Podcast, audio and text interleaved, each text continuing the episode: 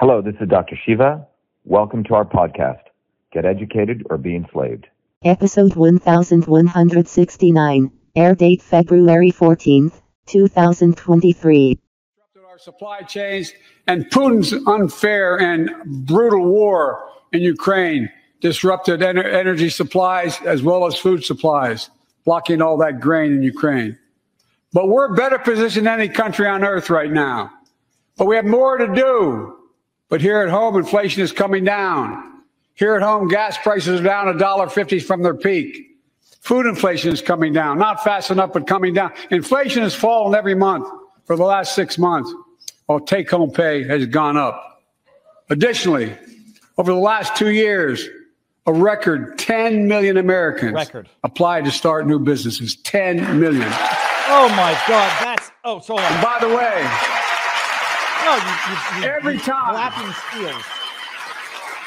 disrupted. Is, isn't it amazing how many people start up new businesses when you just shut down millions and millions of businesses? It- this is, this is like George Orwell wrote this speech for Joe Biden. A record 10 million businesses after millions were shut down and bankrupted as a result of the government response to COVID. And I, but I got to parse through this. First of all, and I'll say what I just said on the Rubin report. Uh, we just had a great panel, and we actually talked about this clip, so it's fresh in my mind, and I could not start with another Justin Trudeau or, or Chrystia Freeland. My my grandmother, uh, she died at 102 or 103, and she was diagnosed with with early onset dementia, which was like 80. I don't know, uh, diagnosed with early onset dementia at 80, but she lived another 30 years. Uh, this is not to be mean, and this is not to be glib, and, and not to um, make jokes when you've seen that look in someone's eyes, you know what it looks like. That's what it looks like. It- I, I don't care that he's stringing together sentences. He's clearly, I mean, it's just, it goes without saying, he's not well. But Putin but listen, listen, listen to listen to the lie upon lie upon lie, like in 1984, 19 in George Orwell's 1984. Chocolate manufa- production has gone up 100%. And oh, yeah, yeah, it's gone up 100% because it was. Something's in my eye. Hold on. Okay, let's just let's just hear this one by one. One lie after another. and Putin's unfair and brutal war in Ukraine disrupted ener- energy supplies as well as food supplies. Putin's war disrupted energy supplies as well as food supplies. Hit Putin's brutal war in, in, in Ukraine that it's now been revealed. Uh, basically, the West said, we don't want diplomacy and we don't want to negotiate anything. We enjoy escalating the proxy war. But Putin's interference with energy supplies coming from Joe Biden, who on the first day of his presidency cut the Keystone pipeline between Canada and the US, co- coming from the, gov- the same government who it, it has now been revealed, although they, they admitted it out loud multiple times, uh, sabotaged, allegedly, according to Seymour Hersh, allegedly sabotaged the Nord Stream pipeline. Putin is interfering with energy supplies. They accuse their enemies of doing what they are doing so as to create confusion. blocking all that grain in Ukraine. But we're better positioned than any country on earth right now. But we have Oh, here, more to look, do. Look at this. Secretary Yellen. It's transitory inflation. Oh, it's it's inflation that identified as transitory. And now it's permanent. But we said it was transitory at the time because we treat you like idiots. Look at that face. She's like, "Oh shit. They're on to me." I'm th- that is Secretary Yellen. I just want to make sure that is Secretary Yellen. Oh, oh shit. Why are they why are they looking at me as they talk about inflation? And and and so why the. It- we are governed by our inferiors due to our unwillingness to get involved in politics. But here at home, inflation is That- coming down. Look at that guilty look. That's like that's like like like Homer Simpson level guilt right there. Down. Here at home, gas prices are down a dollar fifty from their peak. Food inflation is coming down, not fast enough, but coming down. Inflation has fallen every month Look at that. for the last six months. Can't go on more with that. It's like another Simpsons clip. Stop, stop. He's already dead. It's it's it's it's gaslighting of epic proportions. Now, um, a mess, Natalie McClendon says. It's it's beyond mess. It's beyond mess. It's it's a catastrophe. It's a man-made catastrophe. Let, let me let me let me rephrase that. I, I'd say it's a Joe Biden-made catastrophe, but uh, I don't think uh, Joe Biden is the one manufacturing this this catastrophe. I don't think Joe Biden could. Joe Biden can't find the the the the the hull for the State of the Union address. He can barely find his way around the White House, and I'm not saying that to be glib. I'm not saying that to be mean. I don't think it, one man is not able to create such catastrophe because typically there would be smarter people resisting the catastrophe. In this case, we got one we got one puppet carrying out the wishes of the people who are actually creating this catastrophe. And who do you think it is? Go listen to um, Jimmy Dore. Go listen to my interview with Jimmy Dore, or go listen to his clip that went viral on on on Carl Tucker, Tucker Carlson. Tucker Carlson. Go check that out. All right. Speaking of catastrophes, and you know the role that some entities play in it, a deep state and administrative state. Um, Operation Mockingbird people never ended. It just got digitized. Uh, today we have Dr. Shivan. Um, and many of you may know Dr. Shiva because he's got kind of an amazing story. I mean, a, a, an amazing life story, but then also an amazing political story that, ow, that began. Um, I'm going to screw up on the year. It began 2020, at least the, the, the scandal. Anyhow, Dr. Shiva is going to explain it. He's in the backdrop. So, oh, hold on one second. I knew I forgot something. I have yet. No, I created a uh, vivabarneslaw.locals.com live chat, which is currently running. We are live on Rumble, and we look like we're good on Rumble. Do we have any Rumble rants? We do not have Rumble rants yet. Uh, standard disclaimers no medical advice, no legal advice. There will be no election fortification advice, but Dr. Shiva is going to explain uh, his experience and his discoveries.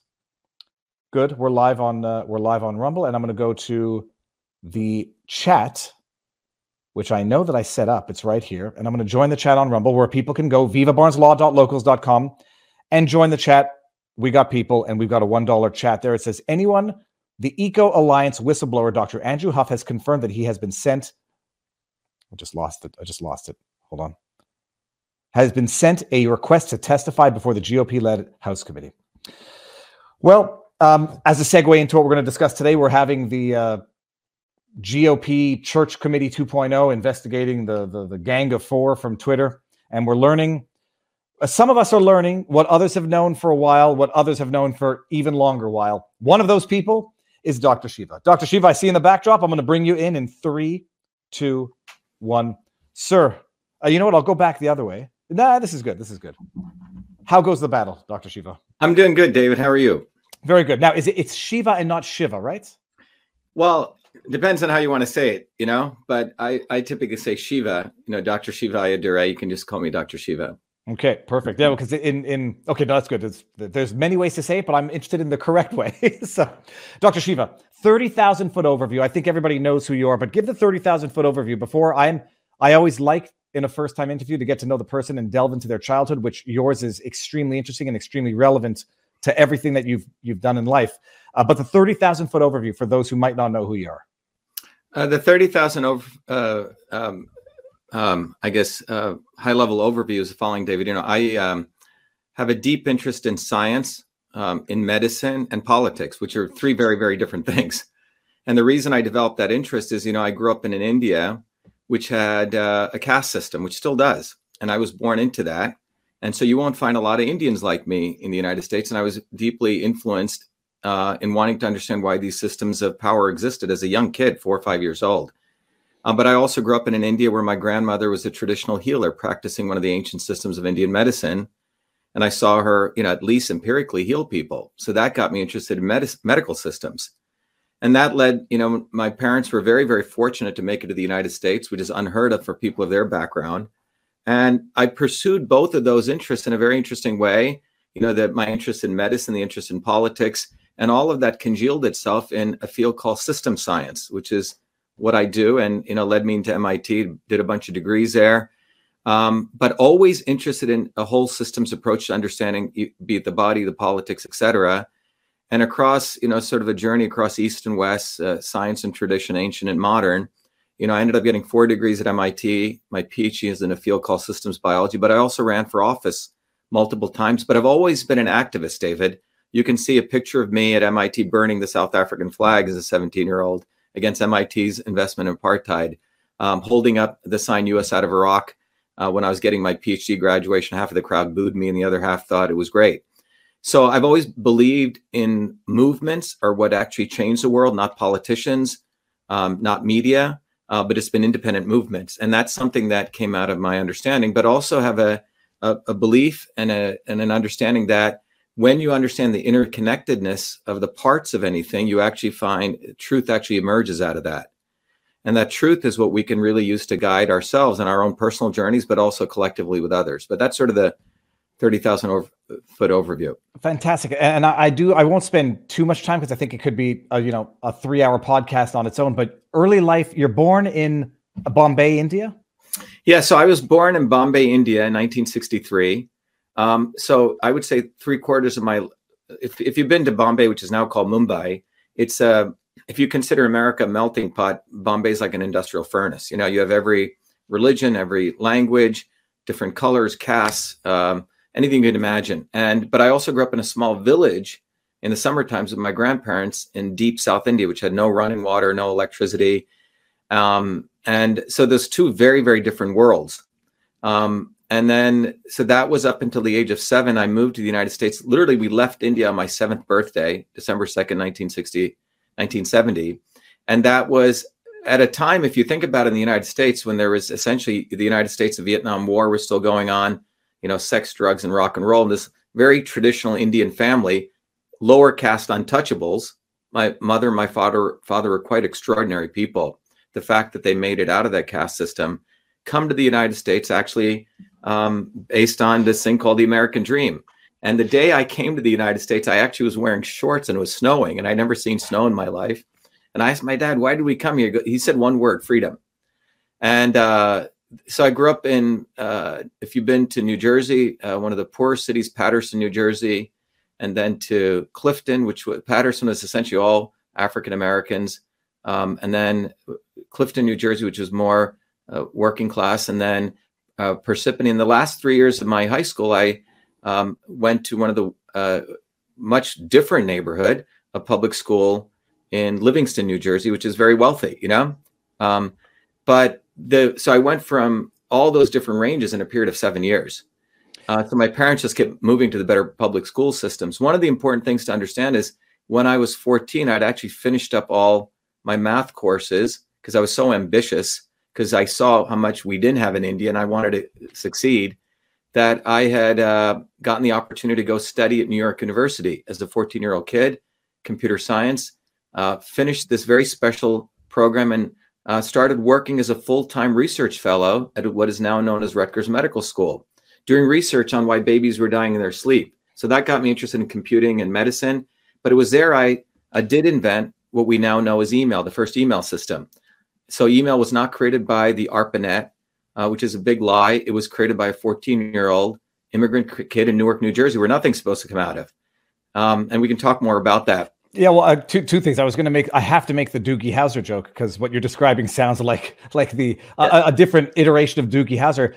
Just very briefly, because we all know we refer to the caste system. I think we are, we have a I won't say stereotypical, but an um a very superficial understanding of what it means.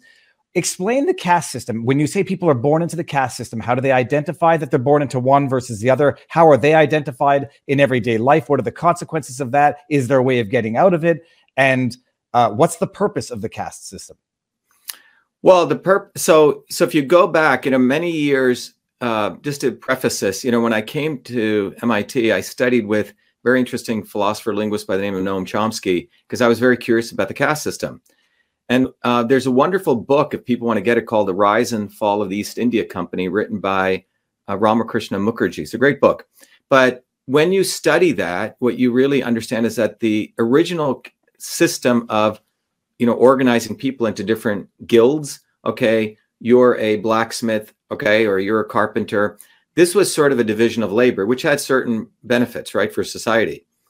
Um, that system eventually became this thing called a caste system where if you're uh, picking garbage all day then your son should pick all garbage all day. Or if you're a coconut picker you should also pick your son should pick coconuts. And these are very designated jobs david very specific jobs. My family's caste was to actually do pick coconuts right? And so somewhere along the way that the this guild system became an actual instantiated draconian caste system, and you weren't supposed to move out of that. So broadly at the top of this heap were people called the priesthood, quote unquote, the Brahmins, right? The next level was the kings, you know, the people who ran operations, governance. The next level were the warriors or people called the military, right?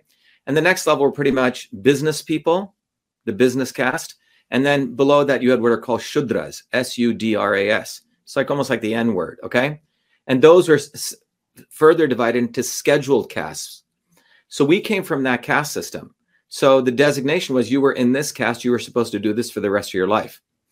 So it's no different than color, right? Shades of color, no different than different languages. My mom used to say in India, you can get discriminated about seven different ways by your sex, by your religion, where you grew up, right? Language and caste, and so on. In America, she said maybe three ways. But the point is that the caste system is a very structured system. Now, around the eighth century in India, there was a, like the Protestant Reformation, there was a movement called the Bhakti movement. It was religious in nature, spiritual, and it said, hey, if there is equality in heaven, why isn't there equality on earth? So between the 8th century to the 15th century, that movement actually broadly took off and it started having these embryonic changes in in in, in destroying this caste system or embryonic changes it wasn't done by any means so and what's fascinating to understand by the 16th 17th century it, what the merchants the traders became a more respectable caste you would call entrepreneurs mm-hmm. and that is when if you think about it when the dutch east india company the british east india company all the um, the Europeans start coming to India, they were initially trading with this emergent caste. But the, the net of this story is that what the British did profoundly decimating to this progress, which would have been sort of, you know, market capitalism in India, et cetera, was they realized that instead of trading with these traders, it would be more profitable to support the decaying feudalism. And they actually propped up the feudal lords. And in the, in the Battle of Plassey, they actually occupied India. And then at that time, they went and got these old Brahmanical priests and they rewrote the you know progressive Indian laws to take it back to draconian pre 8th century India. So a lot of Indians don't even know it that the caste system was actually decaying. And to answer your question, is basically a vehicle for control, right?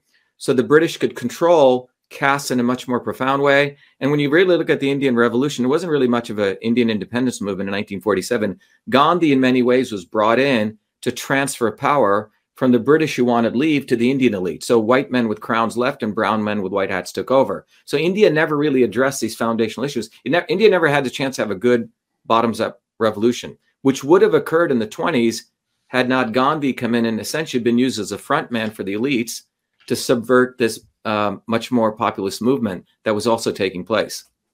That's actually fascinating, and I, I we I, we shouldn't spend too much time on this because there's other stuff that's I say equally fascinating and probably more relevant to what we're living through now. Uh, one last question though. If you married up or married down, was it a one way ticket down or could you marry up in the caste system? You could, and it was very well, very downly looked upon, particularly by the family that you were marrying up into, right? Some people also opted to change their religion. There was a lot of pressure in, uh, in that time to become Christians, for example, because Christians were put into a different realm. Some people became Muslims, you say? but this was a Hindu caste system. So you could marry. So if you, let's say, married uh, a man married a Brahmin woman, right? There would be certain benefits, but the couple would suffer a lot by the community because of their quote unquote intercaste marriage. Okay. And in fact, there were, you know, incidents of violence and so on that would take place also, which still do, by the way. And, and what you just said about Gandhi is something that I've never even thought about, and it's going to spark uh, something in my mind to look into further. I've been trying to tell people Gandhi was a fraud. I think what people mean is, hey, they they lulled people into passivity using a, a very very eloquent individual, and as a result, probably well, from what you're saying, did not achieve the revolution that they would have otherwise achieved, and it was sort of a stifled revolution because of yeah. For set for Gandhi was literally, if you go look at his history, he was not you know he was a racist he didn't really support the poor blacks and poor Hindus, which was a majority in South Africa. He was trying to fight for the wealthy Hindus to get trading rights in the Transvaal region. And you know what he did, any protests that he did actually miserably failed. And if you, in fact, the movie Gandhi comes out at a time when Indians are actually starting to break from Gandhi. Every time Indians starting to break from Gandhi, it looks like the British and the Indians get together and they do a movie to promote Gandhi. But Gandhi, in that movie, you'll see the one of the sort of uh, leaders of who was pro-British, Gokhale, actually brings Gandhi into his home. And so Gandhi is literally promoted, and all these other emergent leaders were either disappeared or shot or whatever happened to them. And Gandhi gets pushed into the forefront in many ways overnight. But he was an Anglophile. He loved the British, you know. Um, and Nehru, who he sort of handpicked to be the next prime minister of India, was banging Mountbatten's wife. Okay. So the whole thing was an incestuous fraud in many ways because the, had India had this opportunity to have this really bottoms up movement, you wouldn't have had this corruption that's essentially been embedded into India for 70, 80 years, right? Um, and, and, you know, we'll talk about many years ago, I went back to India on a Fulbright and I was appointed by the Prime Minister of India to run one of the largest science institutions. And you could still see that feudalism had never got out. What America had was we overthrew feudalism. India never overthrew feudalism. So, and many countries in Africa never did. So they literally have these underdeveloped capitalist enterprises, right? Uneven development of capitalism. Okay, fascinating. And you know, I'm I'm going to use that as the segue to tell everyone we're going to go over to Rumble. So here's the link to Rumble because the discussion is going to start. The, the contemporary discussion is going to start now. Link to the Rumble. Uh, Dr. Shiva, this changes nothing from our end. I'm just going to end on YouTube. Sure. We're going to go to Rumble and the discussion is going to start. Three, two, one. All right, n- not because we're going to get into this, because also this would be a story unto itself, but just it, it will set the context for a little later on. The, the, your claim to have invented email is from the interwebs, hotly disputed. It led to uh, contemporary lawsuits. Uh, explain it a bit. How, how, do you invent the email, given how people? T- and, and I'm going to ask you. I'm not. I'm not. I'm not taking sides. It's just. It's. It's it strikes me as an extravagant claim, given what you know the, the 101s that I've been taught about the internet. What's the basis behind your claim? Uh, and then what happened with the lawsuits, which were ultimately settled, and how are they settled? If you can talk about it. Yeah, it's a great story. So first of all, we'll address the issue of invention, right? So let's just go back. David, how old are you? I am. How old do you think I am? Not for vanity. I'm just curious to know if anyone has any idea. I don't know. Uh, Gray hair. I'm, uh, I'm, I'm like, 43. 40 yeah I, that's what i was going to say It's going to be 40 yeah. 44 in may 44. so so so anyone over the age of 40 um, now it's over the age of 50 i have to um, will remember that so if you could go back in time it's hard but if you could just imagine go back to 1978 okay who used computers in 1978 david it was government old, well it was old white guys i'll give you the old white guys in lab coats with little pocket protectors scientists and in order to use a computer in 1978, you had to know cryptic programming language. You know, it was um, uh, etc. Okay. And what were those computers? They weren't this, right? In fact, mainframes used to have less power than this. They were big machines which would fill up your room, my room, huge mainframe machines. Um, that's the computing environment of 1960, 1970s. Okay. And people use computers for scientific computing people were getting data they were starting to and on punch cards this kind of stuff um, at that time in those mainframes you could do simple messaging of text little did did that almost like morse code. That's it. All right. So in 1978 i was given a job in a medical school in the heart of newark new jersey. If you've been in fact my school changed the rules so i as a 14 year old kid could go 30 miles into newark because I'd gotten a full time job because I passed with honors out of that NYU course. And I was initially given a job, David, to use these big mainframe computers. They're becoming mini computers to look at why babies were dying in their sleep. And I was using computing to understand sleep patterns. At that same time, Dr. Les Michelson, who's still alive, who's the head of high performance computing now at Rutgers, gave me a challenge. Now, in those days, in these medical schools, there was offices, and every office had these pneumatic tubes. Some of may remember how they used to transport mess these letter envelopes. And every office invariably had a woman who was a secretary of a researcher or a doctor, always a woman. And she had a desk. And on that desk, she had something called a typewriter. And on that typewriter, she would write something called a proverbial memo. And these memos in most of these institutions had a very particular structure. You put the word memorandum to, from, subject, sometimes if let's say I was going to hire you, I would say to my boss, you know, subject David phrase hiring, and I would attach your resume and I would CC HR. CC literally meant I would take a piece of paper, put a carbon paper and another piece of paper and type. If I had to do 10 CCs, I'd have to do nine different carbon paper typing. Okay. So on. This and and and on her desktop, not only she did do all these complex memos with BCC, CC, she also had, had a thing called an inbox, an outbox, something called big metal file folders, a drafts folder, trash can, whiteout. This was a very complex system, and people would come. Um, the the the uh, doctor would dictate a mail. She'd write it up, type it up, put it in the drafts folder. He'd redline it. A, a memo would be produced, manufactured. It'd be put into these envelopes. Sometimes you did registered mail. You see, it was a very complex system. It wasn't just did it that sending a message from point A to point B. All right. I was asked to convert, David, that entire system into the electronic version. That entire desktop, all those, it's about 100 features. If people go to inventorofemail.com, you'll see what got submitted to the Smithsonian about 10 years ago. All right. So, a 14 year old kid in a scientific programming language has to be my customers were these secretaries who were many ways treated in a very sexist way.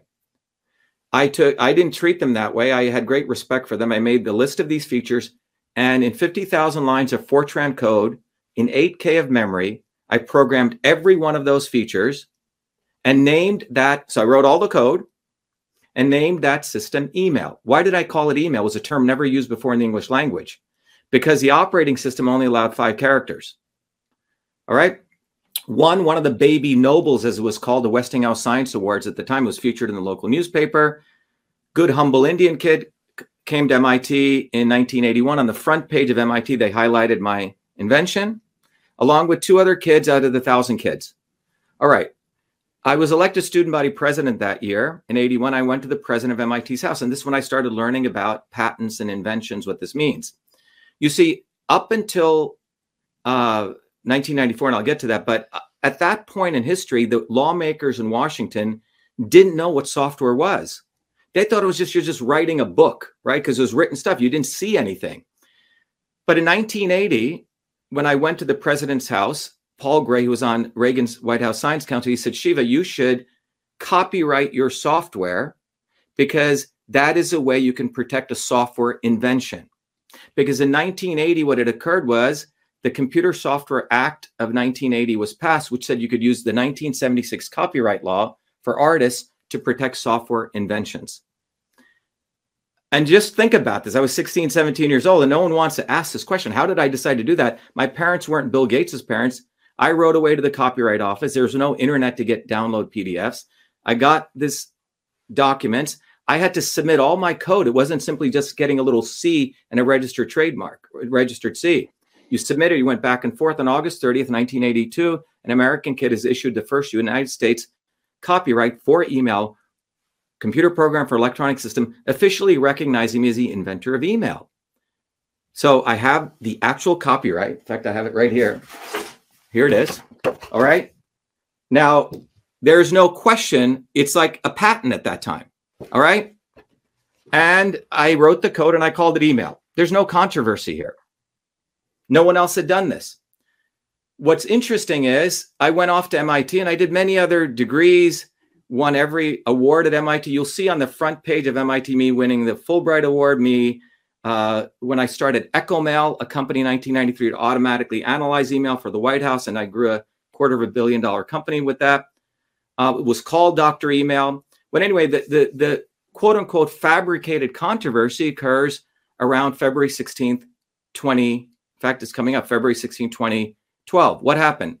Three months before my dear mom, who was the one who used to drive me at 5 a.m. in the morning to take the train from Newark to New Jersey, to New York to study, in a suitcase, uh, she had saved all the computer code, all the computer tapes, everything, and she presented it to me, um, knowing she was going to pass away.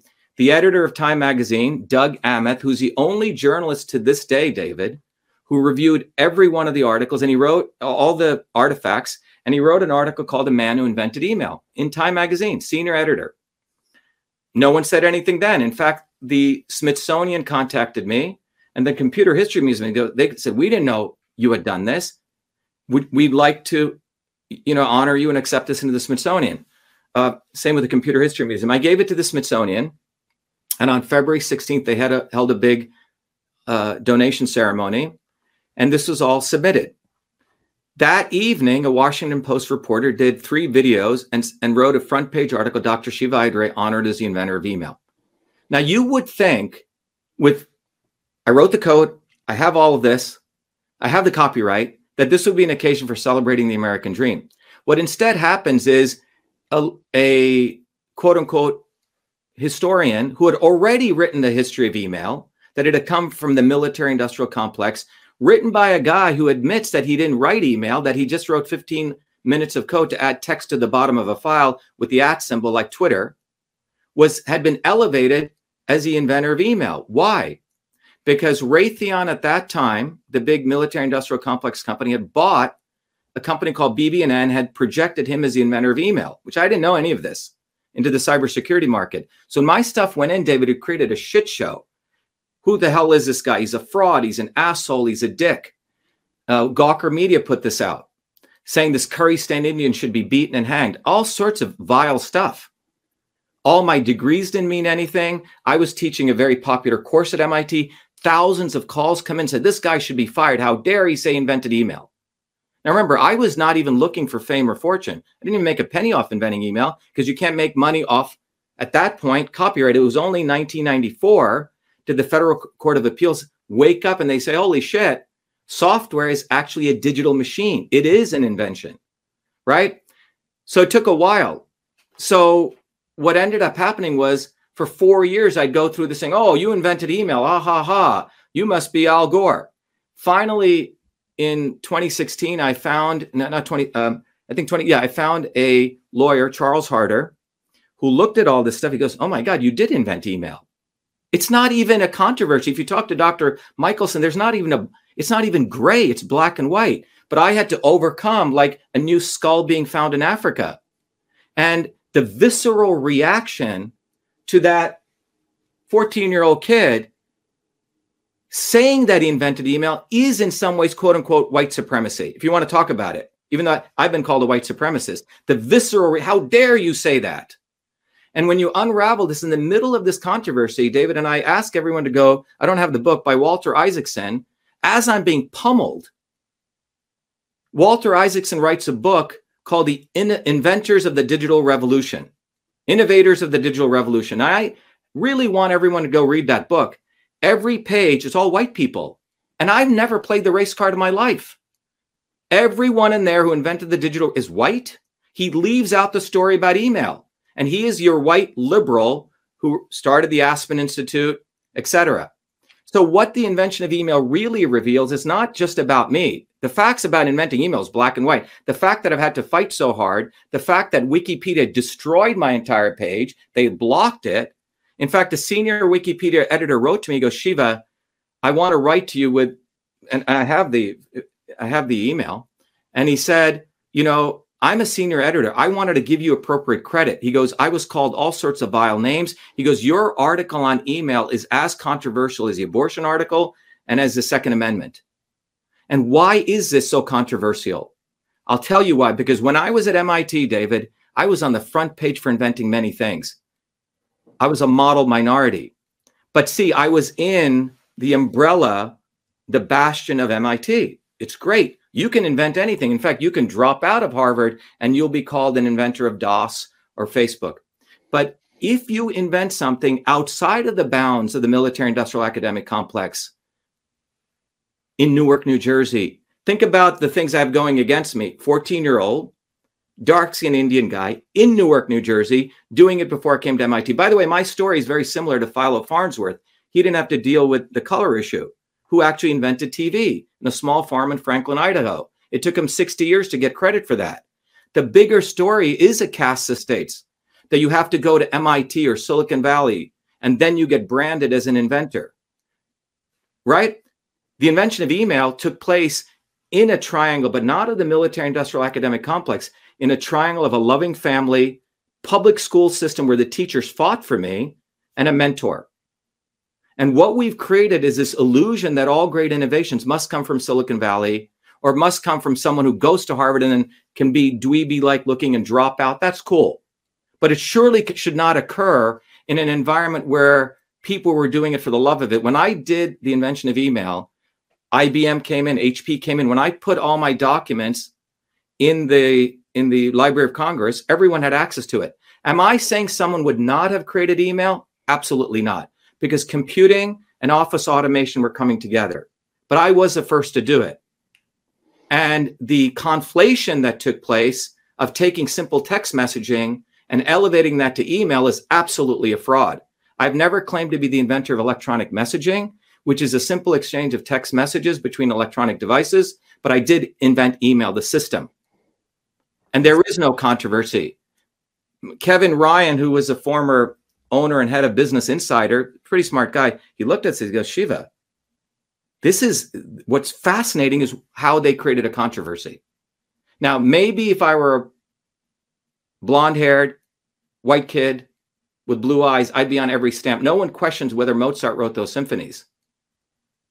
And that's what a deeper issue is is why did Walter Isaacson leave out the entire section in 2014 about email? And why is it all white people?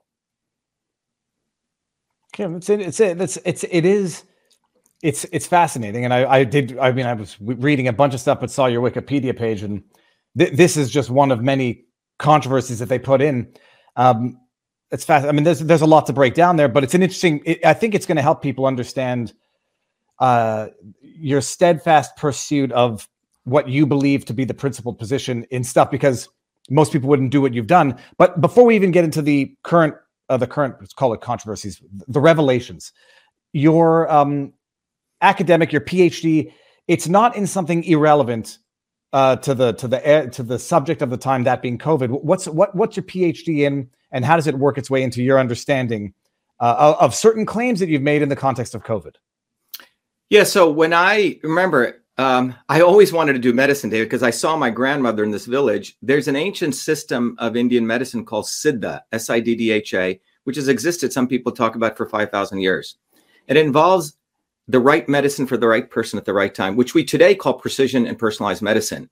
But my grandmother would look at your face. She in, in the Indian systems, everything's interconnected.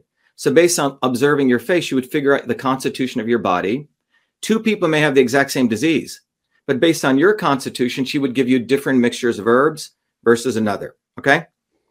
All right. So when I was working in that medical school, the invention of email was actually in some ways an accident. My pursuit was I was uh, wanting to apply math and computing to understand why babies were dying in their sleep, what we call sudden infant death today. Mm-hmm. Okay. SIDS. In fact, that small medical school had some access to some of the best 24 hour sleep data. So I was looking at sleep patterns and I, I knew when the baby's heart stopped breathing and I was doing these very interesting statistical modeling correlations. In fact, I published a paper before I came to MIT uh, in one of the big biomedical conferences. Uh, let, but, let, me stop you there. Actually, are, are, you when you're studying SIDS at the time? Uh, the data that you're getting is coming from children or newborns that were hospitalized. Yes, hospitalized. So, so that they're under constant monitoring. It's they're, not like they're, they're monitoring. Yeah. So, okay. because what happens is, as you know, with SIDS, you may some people may know that when a when a when a when a baby goes into sleep, if you shake it, you can wake it up, right? So if they knew a, a baby was in that mode, they were monitoring it. So they had all the sleep patterns. By the way, babies have six states of sleep. Uh, adults have five. So we knew the actual sleep histogram, right? And then we actually knew when it had an apnea. So the idea was could it was particular sleep patterns causing the apnea. Anyways, it's a piece of research I did, uh, and today, you know, sudden death is, has become a big thing in the uh, media Anyway, but when I came to MIT, I wanted to do medicine, but I was really, really upset that medicine was uh, just looking at if this, give this, right? Very reactionary. So I ended up doing my engineering degree was in electrical engineering computer science. In fact, I worked at Hewlett Packard and I built one of the first cardiology systems. Again, always mixing computing with medicine. Then did my master's work um, in mechanical engineering and in understanding wave propagation. And I also got a degree in design from the Media Lab. After I did that, um, I went and I was in the as I was in the middle of my PhD program in 1993. I was analyzing all different patterns, what you would today call AI.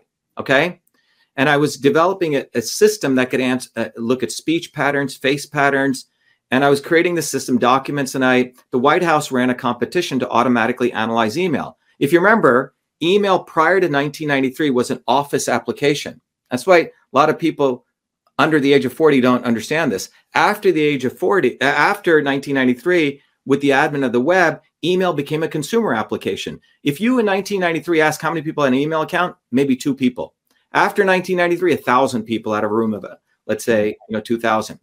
So I was uh, there was a competition the White House ran to see if they could automatically analyze Pre- President Clinton's email and categorize it. I ended up winning that.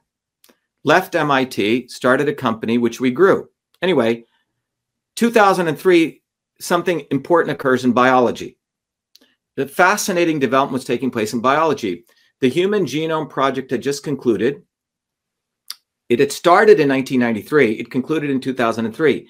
Now, what was profound about it was in 1993, the thesis was that every there for this disease, there's this gene, right? If you have this disease, if you have blue eyes, you must have this gene. Everything, so every feature that we have in our body must be denoted to a particular gene. So the goal was could we map out all these genes? Could we enumerate all the genes? And the issue was how long would it take? We knew in 1993 a worm had 20,000 genes, right? A little lowly worm.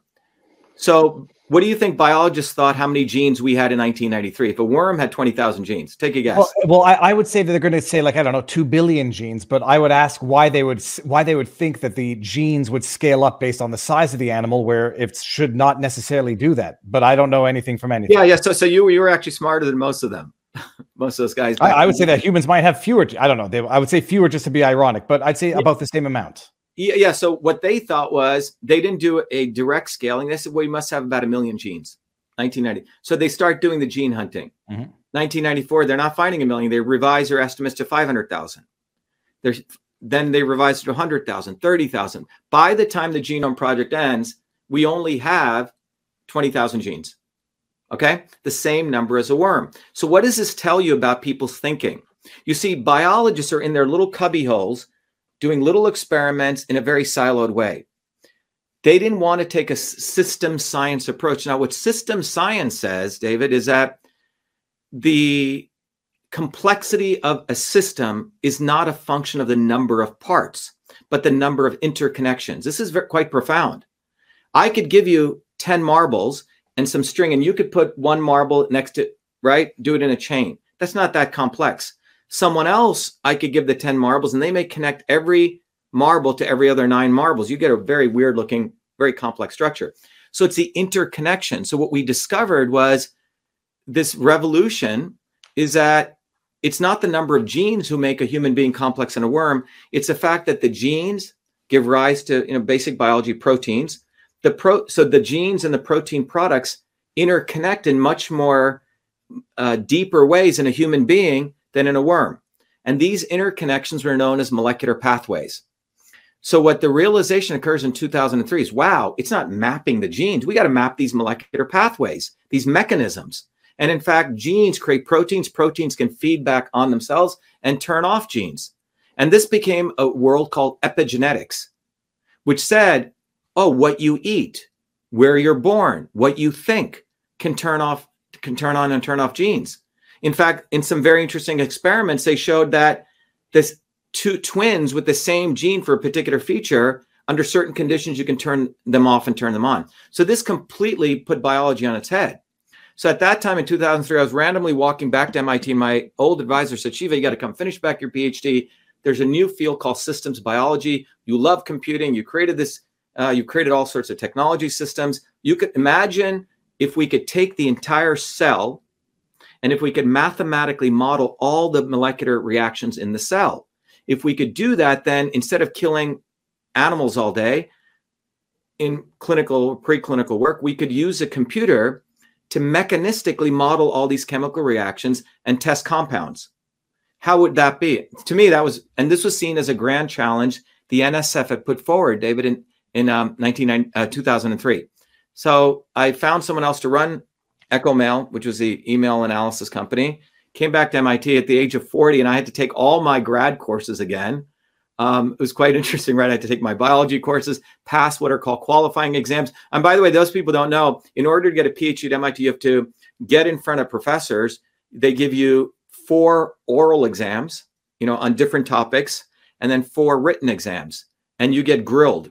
50% of the people don't make make it through those PhD exams, and then you have to write it. So it's it's it's it's really a sort of a Navy SEAL type program. So I came back, had to do all those things, and you have to write a thesis in an area that's new. So I ended up, my thesis was to create a technology called Cyto, which meant cell solve. And CytoSolve was a complete technology platform I built.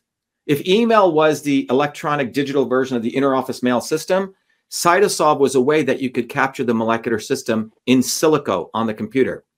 And so it wasn't an AI approach. It was in many ways much more better than AI because AI guys just take an input and output and they want to fit a line to a curve, to put it simply. AI is good for certain problems, but it sucks at mechan- mechanistic understanding. So I ended up building CytoSolve uh, in 2007. And, uh, and again, I created a technology that could, so if you take cancer, I could take every paper in cancer, extract out the reactions that each one of those papers are talking about, interconnect them, mathematically convert them, and compute it. Okay. So after I finished that, I took, I, I, I applied for a Fulbright because I said, okay, now I got my MIT degrees. Now, if I studied alternative medicine, people can just trash me. Probably trash me anyway, but it'd be harder, right? So I applied for a Fulbright to say, could I figure out the scientific basis of how my grandmother did these traditional systems of medicine? I was fortunate to get it. In fact, the front page of MIT featured me. There were it was a front page article that said um, Dr. Shiva armed with four degrees, wants to go back to India to study traditional medicine. They, they didn't understand why I wanted to do that. Why wouldn't I just want to start my next company? So I went back to India and I traveled all over India and I had been studying these systems anyway. And what ended up happening, David, I found out that the ancient systems of Indian medicine used a terminology, a lingua franca, to describe the body, which we in the West would say that sounds like bullshit, right? Sounds like some, you know, snake oil. What I found was those terminology matched one to one. It was sort of a Rubik's cube I solved, like the Rosetta Stone, matched one to one with the nine principles that you learn in engineering systems theory. Was called control systems. So these ancient rishis of India were really not medical guys. They had realized that the body was a complex system and you needed a different language. So when my grandmother used the words vata, pitta, kapha, these three terms to describe your body's constitution, it matched interestingly to in general systems theory to call transport conversion storage. Anyway, I discovered that, uh, wrote an important paper on that. And in fact, when I was leaving India on my Fulbright, side note, it's a whole story we could do on this. I was appointed by the, uh, I won an award in India and uh, and got appointed by the Prime Minister of India to run the largest scientific institution. They said, "Why are you going back to India? Why don't you help your homeland?" And that's when I discovered that the entire science institution of India, which was filled with amazing people, was suffocated by the 1940 pre 1947 system of feudalism. This is why no Indian scientist post independence has won a Nobel Prize in India. They all have to come to America because of the and so I was given a huge home in uh, India, running you know four thousand people, and I couldn't stand what I saw. I wrote a white paper exposing this. I was fired, terminated under death threats. I had to leave India, come back uh, to the United States. Um, it's it's a fascinating story because you thought this would be embraced. Anyway, when I came back in 2009, I started a course at MIT called Traditional Medicines and Systems Biology. We'd have you know 200 people show up to that course. MDs on one side of the room, hardcore engineering guys, and the other side of the room where you would call these woo-woo people, yoga people, etc. But in about an hour to two hours, I was able to intersect these two worlds with this deep understanding of engineering systems principles that became a thing called systems health. So anyway, Cytosolve, after I came back, my advisor and I, we said, hey, let's start a company. We thought pharma guys were basically killing people in side effects. You know, the way pharmaceuticals uh, work, it, uh, it takes 13 years to build a pharmaceutical drug. Why is that? They follow a medieval approach, David. They find they a synthetic compound that they create and maybe this is how it works. You, you put in a cell, in, in a test tube, you put cancer cells, for example, and you drop a bunch of synthetic compounds. You go, wow, that looks like it's killing it. Then you apply for a patent.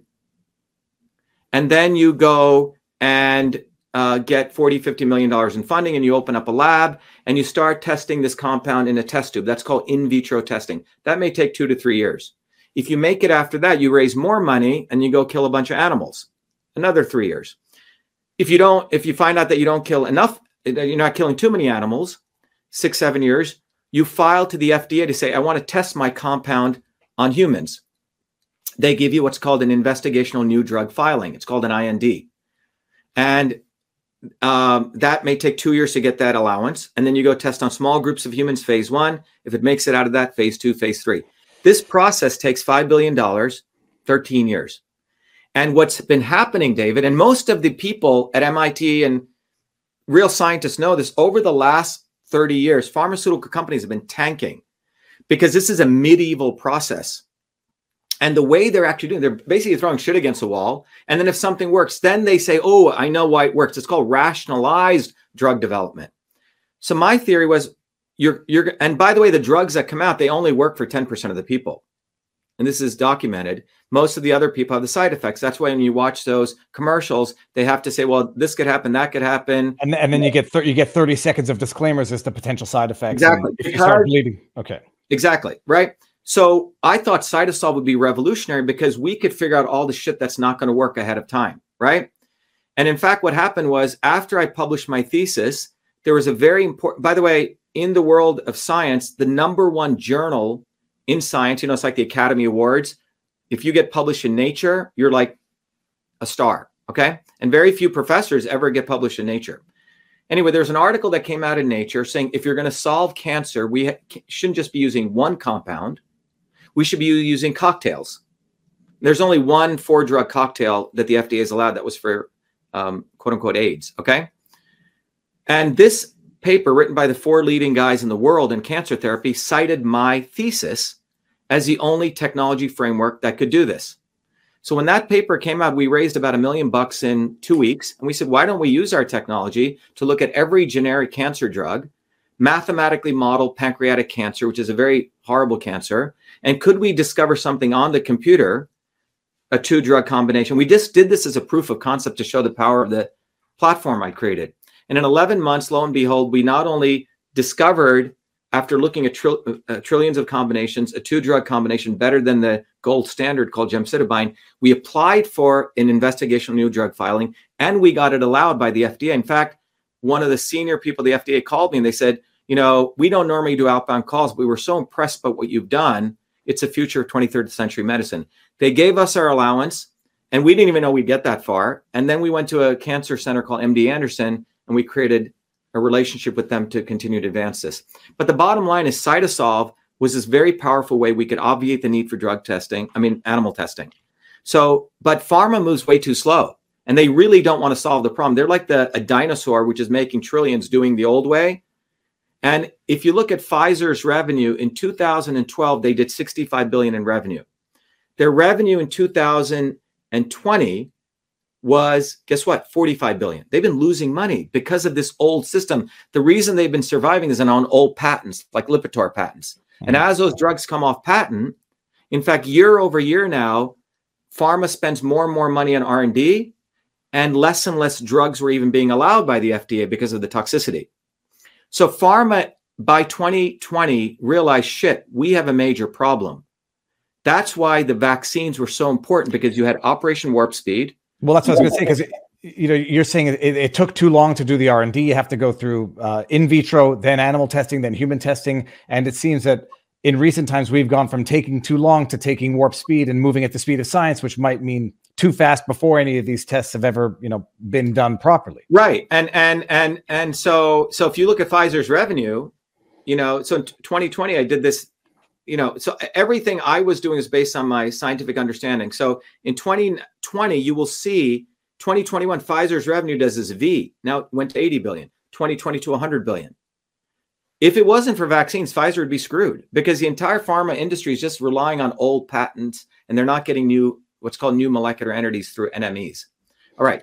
So in 2020, when I looked at this, 2019, by the way, I was asked by the National Science Foundation every once a year they do what's called a prestige lecture which is they select a top scientist to give it's a b- pretty big honor and i was asked to give the prestige lecture at uh, at uh, Purdue because they have one of the NSF centers, and my talk was a modern science of the immune system. And what I talked about was my thesis, by the way, was not only on creating cytosolve, but I did a very important part of the immune system called the interferon system. And so I was considered, you know, an expert on the immune system. So NSF wanted me to give this lecture. And what I talked about in that lecture, this is before COVID now, 2019, is I said, look, the modern basis of creating vaccines is based on a 1915 model of the immune system, which includes essentially two boxes, which is what they had in 1915. Okay, you have the innate immune system, that part of your body when, let's say, I someone sneezes on you, um, it, it is the part of the body which is in the sort of the uh, external part of your body, in your eyes, your nose, right, your skin, your mucous membranes, that when the virus or the antigen hits you, your body like has a bunch of marines in there which try to just randomly kill everything, right? These are called neutrophils, macrophages. They're not specific to that bacteria, they always fire. That's called the um, innate immune system.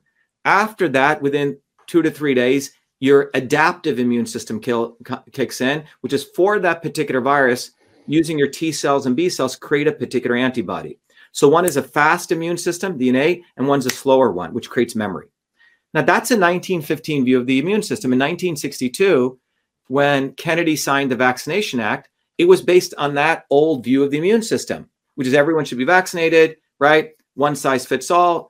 A lot of the organs with the CDC get created. What my work showed is that the immune system is not just these two boxes. It involves a third box called the interferon system. When you when someone sneezes, you get exposed to an antigen or you're playing out in dirt, the interferon system turns on these amazing genes, which further protect you. And then the adaptive system kicks in. But more importantly, we have the microbiome in your mouth, the bacteria, 60 trillion bacteria, 30 trillion virus, 380 uh, trillion viruses in your gut, your nose. And all these things, you, we're a walking jungle, turn on. So when you get exposed to an antigen, the innate system kicks in, the interferon system kicks in, and antibodies, one small piece and the microbiome remodels and the gut brain axis. So I shared this wonderful diagram and I said, look, the concept of telling everyone to get the same medicine or the same vaccine is ludicrous. And it's and in fact the NIH had agreed starting in 20 uh, 2005 that you needed to have precision and personalized medicine, the right medicine for the right person at the right time, which is what my grandmother did in that small village, okay? So science knows this. No one in that room of 200 people ever are, had any problems with that. Now, you can think about it. We are bringing up kids in these very artificial environments, right? Because they're not, I mean, when I grew up in India, you're exposed to dirt, everything. I never heard of allergies. Now you have people getting allergies because you're, when you're exposed to these antigens, all of these systems kick on. We're not just talking about regular, you know, just getting antibodies, right? That's only one piece. So the view of the immune system that these guys had or the view of the strategy of just generating antibodies, in my view, is no different than you and I going to see a band. We think there's going to be the horn section, the drum section, you know, the strings, and all we hear is just a guy playing the snare drum. That's what the antibody model is. So this was essentially saying, now the problem we've done is over the last 30, 40 years, particularly young kids, we're bringing up kids in these very artificial environments. So they're they're on the track to get artificial immunity, which would be a vaccine. Mm-hmm. But if you grow up in a much more natural environment, you don't need a lot of this stuff, and it's personalized precision medicine. No one had an issue. So in January of 2020, um, when I saw Fauci, who I've studied before, okay. Well, I, I noticed because you said you said the so-called AIDS, and you put it in quotes, and I've read the real Anthony Fauci and know the the debate that surrounds defining what AIDS is, identifying it, what the interplay between HIV and AIDS is. So if anybody that's look that's that's a rabbit hole for everyone to go down. Uh, yeah, I mean Robert Duesberg, who who was nominated for the Nobel Prize, and, and unfortunately, and he's a great scientist who was vilified because he was the first, and he was a guy who discovered retroviruses. He was the first one to expose Fauci back in 1994. And what what happened? What happened to him, Doctor Shiva? he was he was blacklisted. He never got any more grants, and he was a he was a very big researcher. You know, um, and uh, no one, you know, but when I went through that body of work in 1994, I said everything Duesberg was saying makes sense. It is profoundly so ridiculous to think that we've evolved and that our immune system can be destroyed so quickly. It doesn't make any sense. Okay. At just a deep level. But anyway, so when I saw Fauci and I and I had been involved in eh, back in 2018, 2019 against these vaccine mandates. In fact, I led the biggest protests on January 6th, 2020, in my hometown in New Jersey, um, where we organized 5,000 people and we stopped the vaccine mandate bill. We scared the shit out of these Congress. going back to you know being a ground activist. Hold on, is, is that is it January 2020 or January 2021? January 6, 2020. So this is before COVID even well, makes January 6, 2020 is when we were fighting this. And the next day, suddenly, if you look at it, if you look at the timeline, you know, uh, we find China, there's this COVID. Okay? Yeah, well, it's, it's, it's the curious timing because uh, my rec- my my starting point is March give or take March 14th. No, no, but it was if you go look, look at it, it's it's there's these things. Oh my God, there's this thing called COVID coming. It was around that time. Yeah. So we won this very important. We stopped uh, the Congress people because they saw the anger. Were forced to table this bill for vaccine mandates, and it was a big victory. Okay. So when I saw suddenly COVID coming, I said, "Wow, is it's to me it seemed really like what the hell's going on?" Mm-hmm. And then I saw these lockdowns coming. I did a tweet, the first one to do this tweet, where I said this will go down in history as a way to push mandated medicine, destroy people's health, and destroy the economy. It was a very prescient tweet. It went viral. I think got 30,000, 40,000 retweets. On that day, I got a call from the White House. In fact, a senior economic official whose name I can't reveal. And he said, Dr. Shiva, you know, I'm a professor at one of the large institutions. I saw what you just put out there. He goes, Trump is not listening to us. We think locking down the country is going to destroy our economy. Mm-hmm. Can you please do videos explaining the immune system? And I just done one of them. And that's when I had to wake up because I didn't really know this medium that well. And if you look at that time, David, between that time, I was doing two to three videos just purely educating people on the immune system, the immune system. I do chalkboard talks because I realized that what Fauci and the medical establishment were doing, they were taking advantage of people's lack of understanding the immune system. And I have this understanding. I have the prestige to talk about it. So I use that to do that. And if you look, I did an early video talking about vitamin D3, that it is actually, it's not a vitamin, it's a hormone, more importantly, but it is, it produces these things called cathelicidin and antimicrobial proteins, which are like daggers that blow, that lice, that break, you know, blow up the walls of viruses. That had, I think, a 50, 100 million views and it was taken down. And uh, let me ask this: When was it taken down? If you recall, time wise, contemporaneously it was, with it, it, was like uh, May or something. You know, I, I, did it. It started getting this explosive growth, yeah. right? And in March of 2020, I wrote a letter to Trump because I was running for office, by the way, at that mm-hmm. time. Um, and I said, "Dear President Trump," and you can go find it, March 23rd, 2020. I said, "Please do not lock down. Let me give you the analysis." I said, "Anthony Fauci has no understanding of the immune system." Okay. Or, or, or just to be more sinister, he does, and yeah, yeah. and nonetheless, right. But this was in March of 2020 when no one was attacking Fauci. Well, no one knew who he was. I don't think I, I don't remember when people finally discovered who Fauci was, but I guess it was around that time. yeah, it was around that time. But it was. I mean, I as a established scientist put my butt out there. Okay, none of the so-called and we can talk about this the grifters who waited a year and a half to attack him and now do that were silent. Even many of them knew about Fauci. So I put my butt out there. And in March of 2020, I wrote that letter to Trump and I said, don't lock down the economy, take a personalized and precision approach. And I gave him a protocol. I said, okay, those people who are truly immunocompromised, lock them down. COVID, yes, lock them down. The other people, and I, I gave four different tiers, right? Um, if you want to put them back to work, give them vitamin D. I get, I, in fact, I gave the dosages, everything: vitamin D, quercetin, zinc, etc which Zelenko later stole and did bottled it. Okay, we just gave it away. Seriously. And and Marla Maples contacted me and she said, you know, me and Tiffany love you. We did a video together and she had that letter taken to Trump's office, hand delivered it to him. And a, a, one of the deputy secretaries called me and I said, look, you need to get rid of this fucking guy Fauci. He's dangerous. He doesn't understand anything about the immune system. We don't need to lock down the country. Well, no one listened. But that was in March, David. Okay. No, and, and, not just just to add, because I, am reading some of the chat in Rumble.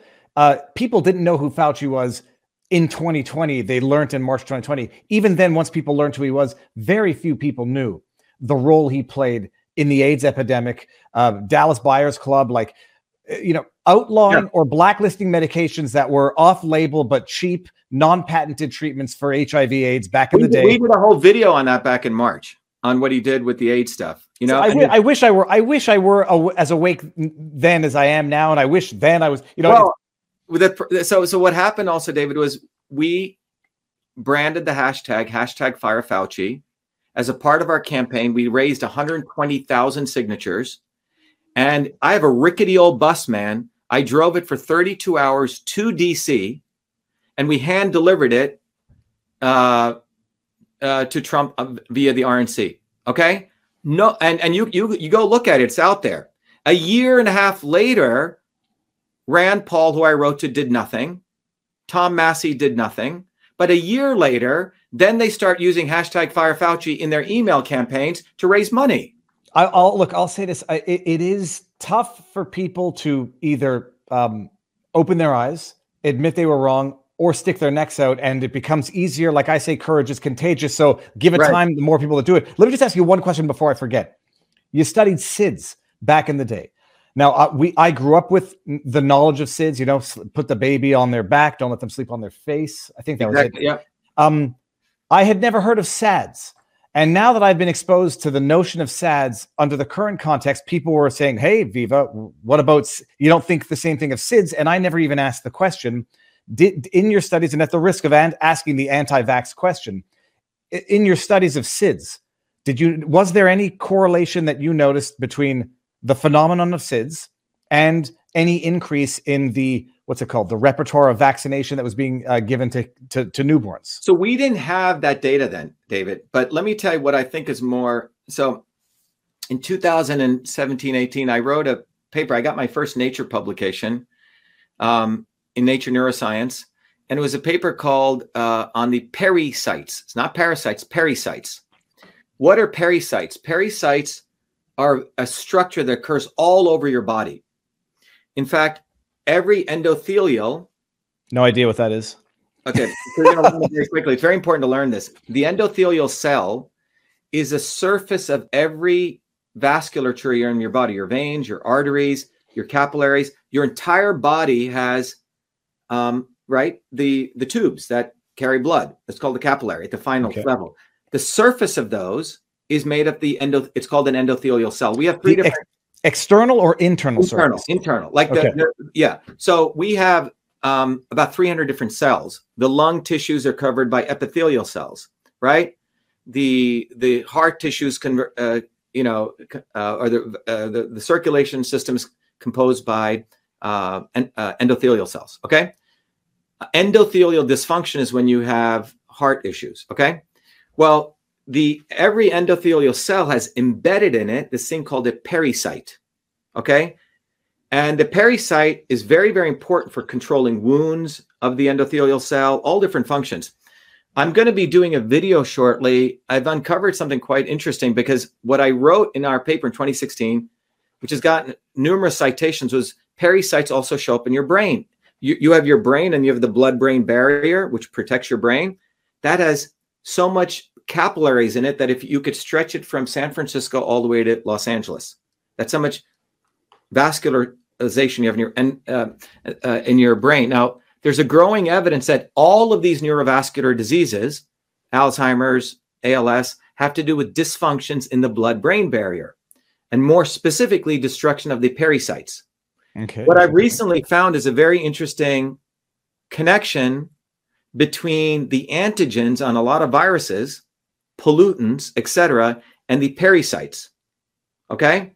They cause dysfunction, which can lead to blood clots, which can lead to sudden vasculature, CVD.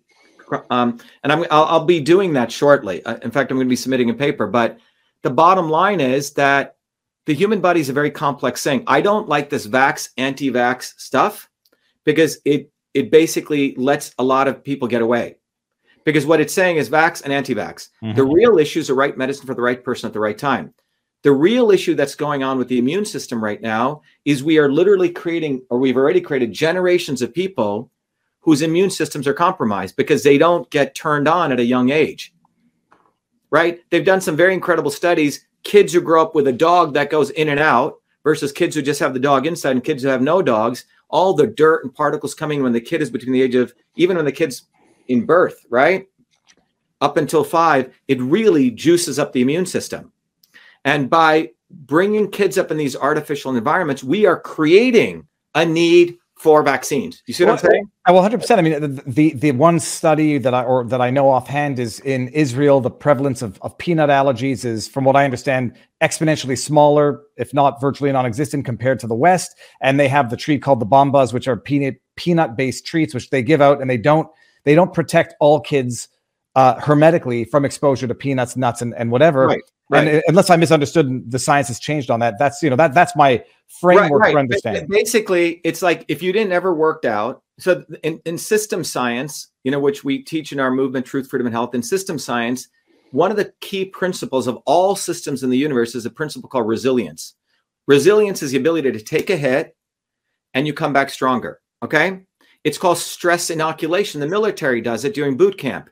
You don't want a guy suddenly going out and being shot at, he'll freak out, right? So you stress inoculate people. Nature wants us to be stress inoculated. We're supposed to get exposed to antigens. We're supposed to get exp- supposed to go work out. We're supposed to feel a certain amount of pain and then come back, right? Things remodel and you get stronger. Um, kids are supposed to be exposed to people's faces and have human interactions. That's how they learn to, you know, socially connect with other human beings. We're supposed to be utilizing these systems. So when we artificially do this and, you know, like isolate people, we are literally, so that's the real issue. So the public health issue is not vax, anti vax. A lot of people are making money off that. The real dialogue is natural immunity. How are we going to do that? Now, that leads to some very important public health issues, right? Far different than uh, in the midst of this pandemic, by the way, in 2020, we ran the first uh, mask conference where I had written a paper showing what happens using CytoSolve at the molecular systems level. When you cover up the face, we had mapped out with the Harvard School, dentistry school, we had mapped out all the molecular pathways in the mouth and the microbiome. And we had conclusively shown that when you cover with the mask, you affect the pH of the mouth, particularly with kids. And you are changing the microbiome in the mouth. And when you change the microbiome in the mouth, It goes around to the body and to the heart. everything everything in fact for kids the microbiome is it's plastic it meaning it's remodeling. So you're going to affect that kid's life for 20 years down. And not only did we do that uh, david i would say the reason that the mask mandates stopped was because of the paper that we got out uh, it, all over the country for that matter the world. And what Yeah. we did with that paper was we had that paper then we taught parents how to go to school board meetings with our paper pass out the paper and then send legal notices putting them on notice saying now you know that harm could be caused and i could sue you in your personal capacity. So we integrated you know the activism the science and the health together. But yeah so i you know so what i do with CytoSolve full time is now we are we've helped many many companies who want to formulate natural products companies figure out what the right combinations are. Two years ago we had built so many amazing mathematical models. I said what about if we take every bioflavonoid in nature and we look at pain and inflammation and we discover two very interesting bioflavonoids which have an amazing effect on pain and inflammation in fact we got the first us patent on this a couple of weeks ago and we wrote a very important paper on this You- I just have to stop you.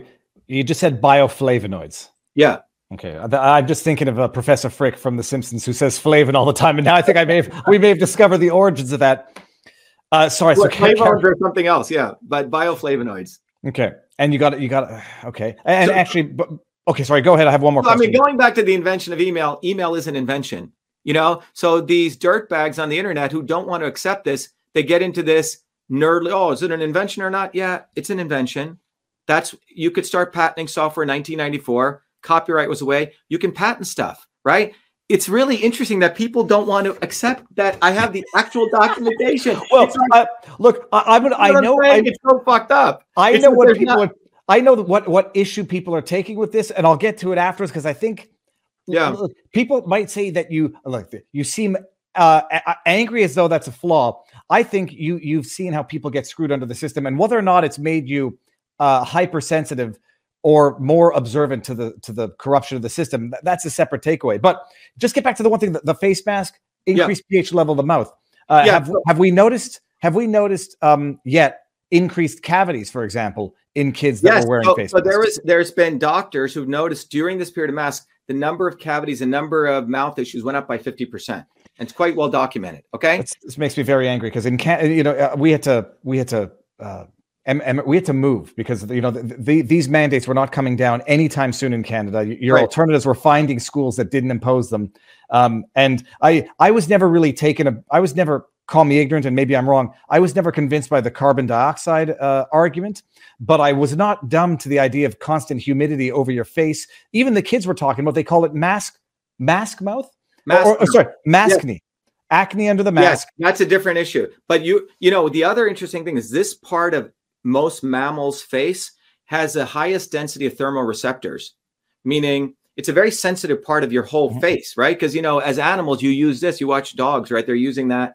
to s- sniff out, and we use that for. So this whole area is very important part of the face. But we showed, you know, and we ran a conference on this in 2020. We had like 500 people show up. We educated people. We shared them the science. We gave it. So we were doing this in 2020, but integrating the science, the activism, and the health issues, not only on this issue, um, but on you know the Fire Fauci issue. But I always like taking the science, David. What I enjoy doing is I hated the ivory tower approach where people sit around their coats and talk about science because I think the science that comes out of there is not that great science. But I believe the greatest shit occurs when you take stuff in science and you translate it to human beings as fast as possible and you get on the ground and you get your fellow human beings involved because then you iterate and you learn more things.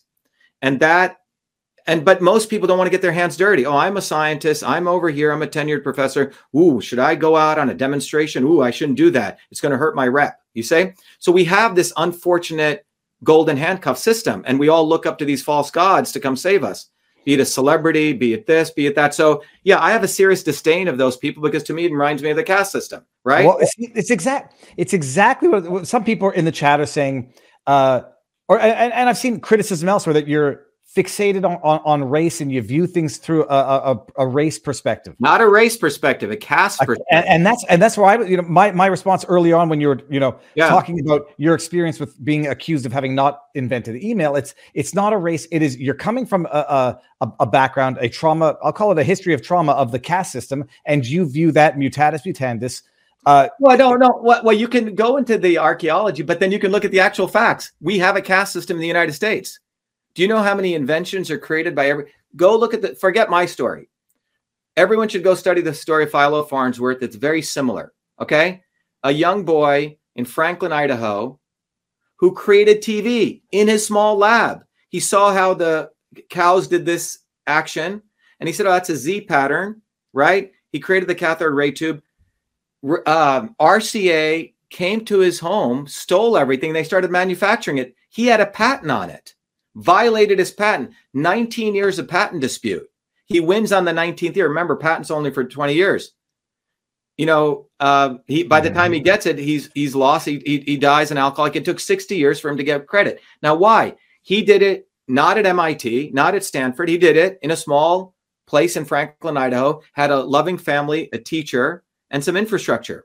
And the hard thing is, people don't need to go do psychological analysis. The fact is that we haven't, the United States was built on the patent system.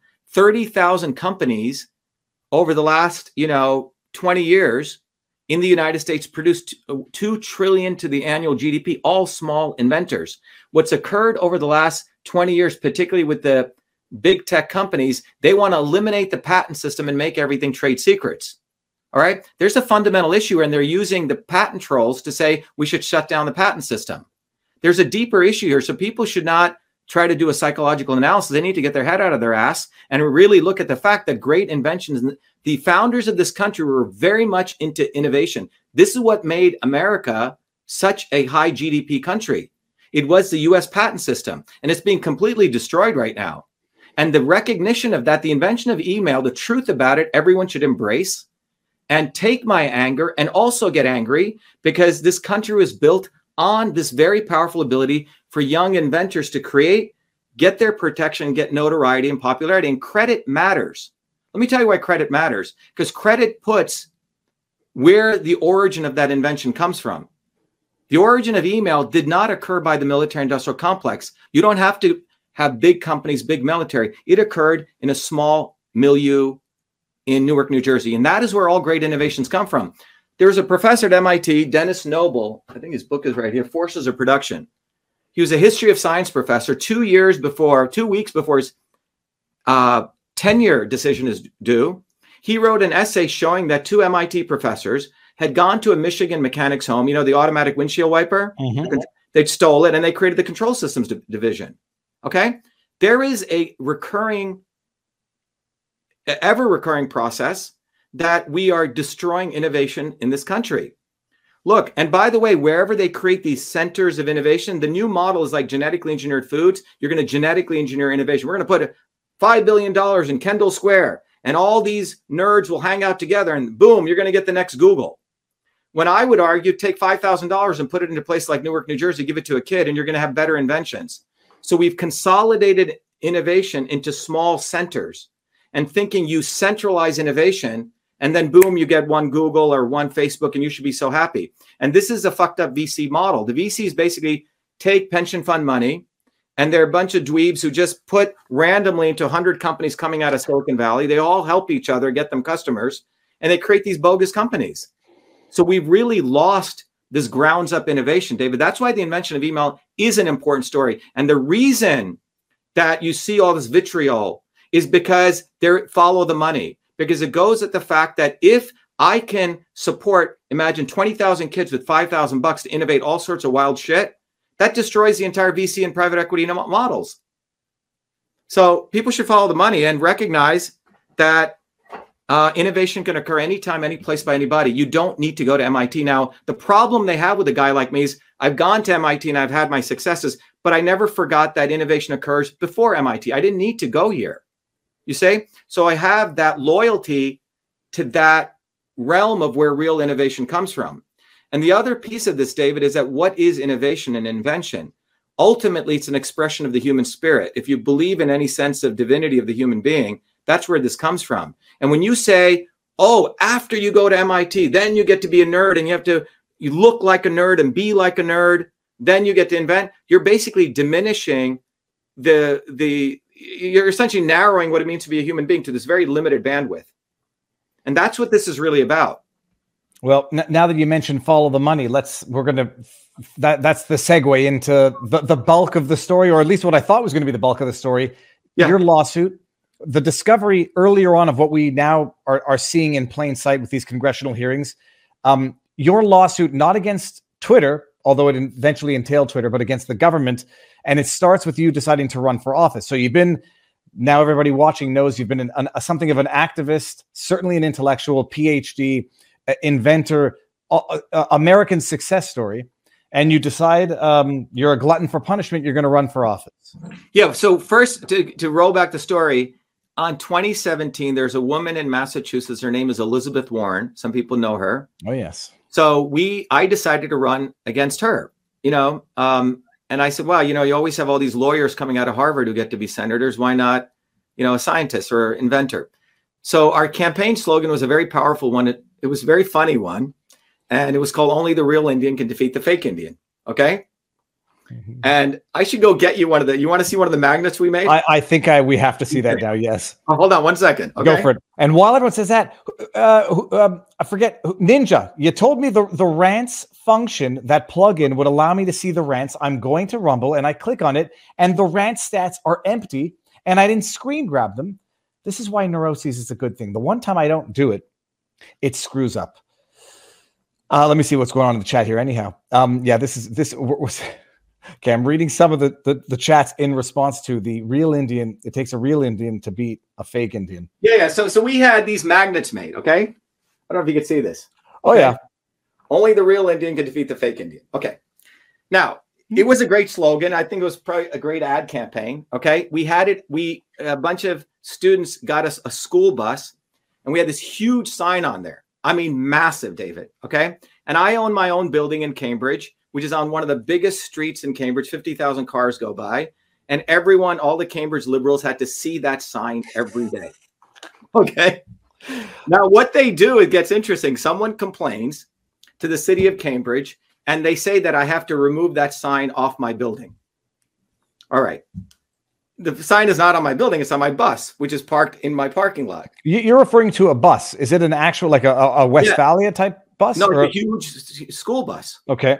So we bought it, we painted it red, white, and blue, and we put these huge signs on both sides. Only the real Indian can defeat the fake Indian. And the bus is what, like Oh, 100 man. feet by 20. So it's massive, right? So obviously, I'm sure Elizabeth Warren complained, right? So we get a letter in the mail saying you're going to be fined 300 bucks a day if you don't remove that sign. So I I I sue them pro se in federal court. I say this is violation of the First Amendment, right? And uh, let's take it on, right? City of Cambridge drops a lawsuit, we win. Okay, it was great. All right. We sent Elizabeth Warren a DNA test kit. Okay, we said take the DNA test. The idiot returns the test kit. So I said, I'm so saddened to see that Elizabeth Warren. You can, you can find it on Twitter. It's funny, right? But we had a lot of fun, right? You know, Sen- Senator Warren returned my nice gift. It went viral all over the internet. All these guys had me on because at that time I was like a. They thought me as a Republican, right, attacking a left winger, right? Mhm. Uh, little did they know that I don't. I'm not left or right. Okay, so what ended up happening was in Massachusetts, a Republican Party is one with the Democrat Party. They don't even offer an opposite. No one thinks they can beat Elizabeth Warren, but I actually want to beat her. So they didn't even want me running. So they kept me, essentially, they forced me off the Republican because they have a state convention where insiders decide who's going to be on the ballot. So I decided to run as an independent. We got all the signatures to get on the ballot. You have to get 20,000 signatures. And Elizabeth Warren and the Republicans colluded to keep me off the debate stage. I had to file another lawsuit. Okay. It was called viewpoint discrimination. Mhm. So the whole thing was one struggle, right? Um, in 2020, again, you know, we decide to run, you know, we got about 150,000 votes with zero budget. But you couldn't leave Massachusetts, David, without seeing eight foot by 10 foot signs of this everywhere. Because pe- people are buying that off a website, so it's not like you're not purchasing them and handing them out. People are Well, purchasing. yeah, people buy this off a website, but then we had these big signs printed. People also put them everywhere. You, you can go on the internet, you'll find them. It was a movement because people, and, and it wasn't really against Warren's issue of race. It was really against her lack of integrity. That's what this was about. And I think people are realizing like the woman gets into Harvard, and you can see later on it was shown that she's uh, used the the Native American thing to get in there. Yeah, well, when when did she actually do the test and determine that she was in fact native in the so order of one one What thousand? ended up happening is I kept escalating it. I said, uh, Elizabeth Warren, I'll give you my $10 million building in Cambridge if you take the test. Okay. We ran a DNA test and we'd have, we, it was basically, we had a lot of fun doing this. Okay. But we were doing this to expose the hypocrisy of these liberal elites, right? They say one thing, one rule for them, another rule for an- another. Finally, the day she took the test was we did this massive guerrilla campaign where we put out eight foot by 10 foot signs on every freaking highway in Massachusetts. And then after I did that, then Don Jr. says, Oh, I'll give you $10,000. And they try to take credit for our work. Okay. Mm-hmm. She takes a test and they have to sprinkle in Peruvian genes to eat because the way DNA testing goes, it's a probabilistic measure. It's not a perfect, you know, gene to gene. And then she found out that she was one out of, I think, 1024 Indian. Yeah. But the interesting thing was in that election, both the Republicans and Democrats colluded to keep me off the debate stage, both of them. Because I think the bottom, and what that reveals, David, is this bigger issue. They do not want independent movements. These people are affinity frauds, right? One group uses, oh, we're Republicans. They use that affinity. Another group uses a Republican affinity or Democrat affinity. And they just play the stupid game, but they do not want an independent movement. In 2020, we decided to run. Okay, we're going to run as Republicans because that year they don't have the state convention where they can do the backroom dealings. We collected our signatures. Not only um, do we get on the ballot, but this time we have 3,000 people. I mean, our volunteers have grown. In every city in Massachusetts, we had grounds up vo- volunteers. We raised two million bucks with five dollar, ten dollar donations, not only from Massachusetts. Over 60% of our donations came from people from the outside because I was doing all these videos, you know. So it's great. 3,000 volunteers, 25,000 lawn signs, 10,000 bumper stickers. You, we had huge billboard signs raised from all these bottoms. You can leave Massachusetts without seeing a Dr. Shiva sign. The the Republicans, this is a primary now, the Republican primary I'm running. um, decide to run an idiot against me who was a chosen appointed one. It's like they went and found a guy whose last name is O'Connor, okay, in Massachusetts, okay? He didn't even have one lawn sign up, maybe two somewhere, right? Like I couldn't see any of them. No movement, no grassroots movement. And September 1st, 2020 is our primary election. Even Republicans who are against our movement said Dr. Shiva is going to win on a landslide. I mean, that was all over. And Massachusetts, there's nine major counties, right? One of those counties in Franklin County, and what's really great is, again, to the people who think this is a race issue, whether you're white or black, everyone supported our campaign. People saw me as one of them coming bottoms up. So on September 1st, 2020, the results are coming in. And in Franklin County, which is all hand counted paper ballots, predominantly, I win by 10 points. In every other county, which is all machine counted votes, 60 40, 60 40, 60 40, 60 40, 60 40. And you got to understand, David, days before this, number of people in our campaign were saying, oh, Shiva, the only way you can lose is if they commit election fraud. I go, that doesn't take place in the United States. Like, you know what I mean? It, it was, even though, you know, I think about things, I'm critical, I never thought that would occur. Like, that was seen as some wacky idea. So when the results come in and I see this difference, I said, holy shit, this doesn't make any sense. Because this guy was nowhere. So that next day, I had to put on my hat now as an engineer, as a scientist, and I learned everything I could do, David. I read everything for the next few days on election systems. And I found out that on the machines, when you know the ballot paper goes through, you know, when when you when you fill out your ballot and yep. you put it through, what happens is the paper is read by scanners on the machine. First, it's scanned, and a digital image is created. So the digital image is a picture of that ballot. And then artificial intelligence software on that machine searches for the dots and it's determining the votes. All right. Well, let, let, let, me stop you there. W- w- with this system, you, you put the, the, the paper ballot down, it scans it, creates a, a, a, an image of the ballot. What what do you do with the original ballot afterwards? They they they save it. Okay. They save it. But, you, you yeah. put it through a little. Yes. Okay. Uh, but but um, by the way, on those machines, there is an exception. If if it's a write-in candidate, then those are done by hand. Okay, because they can't read it by the machine. All right.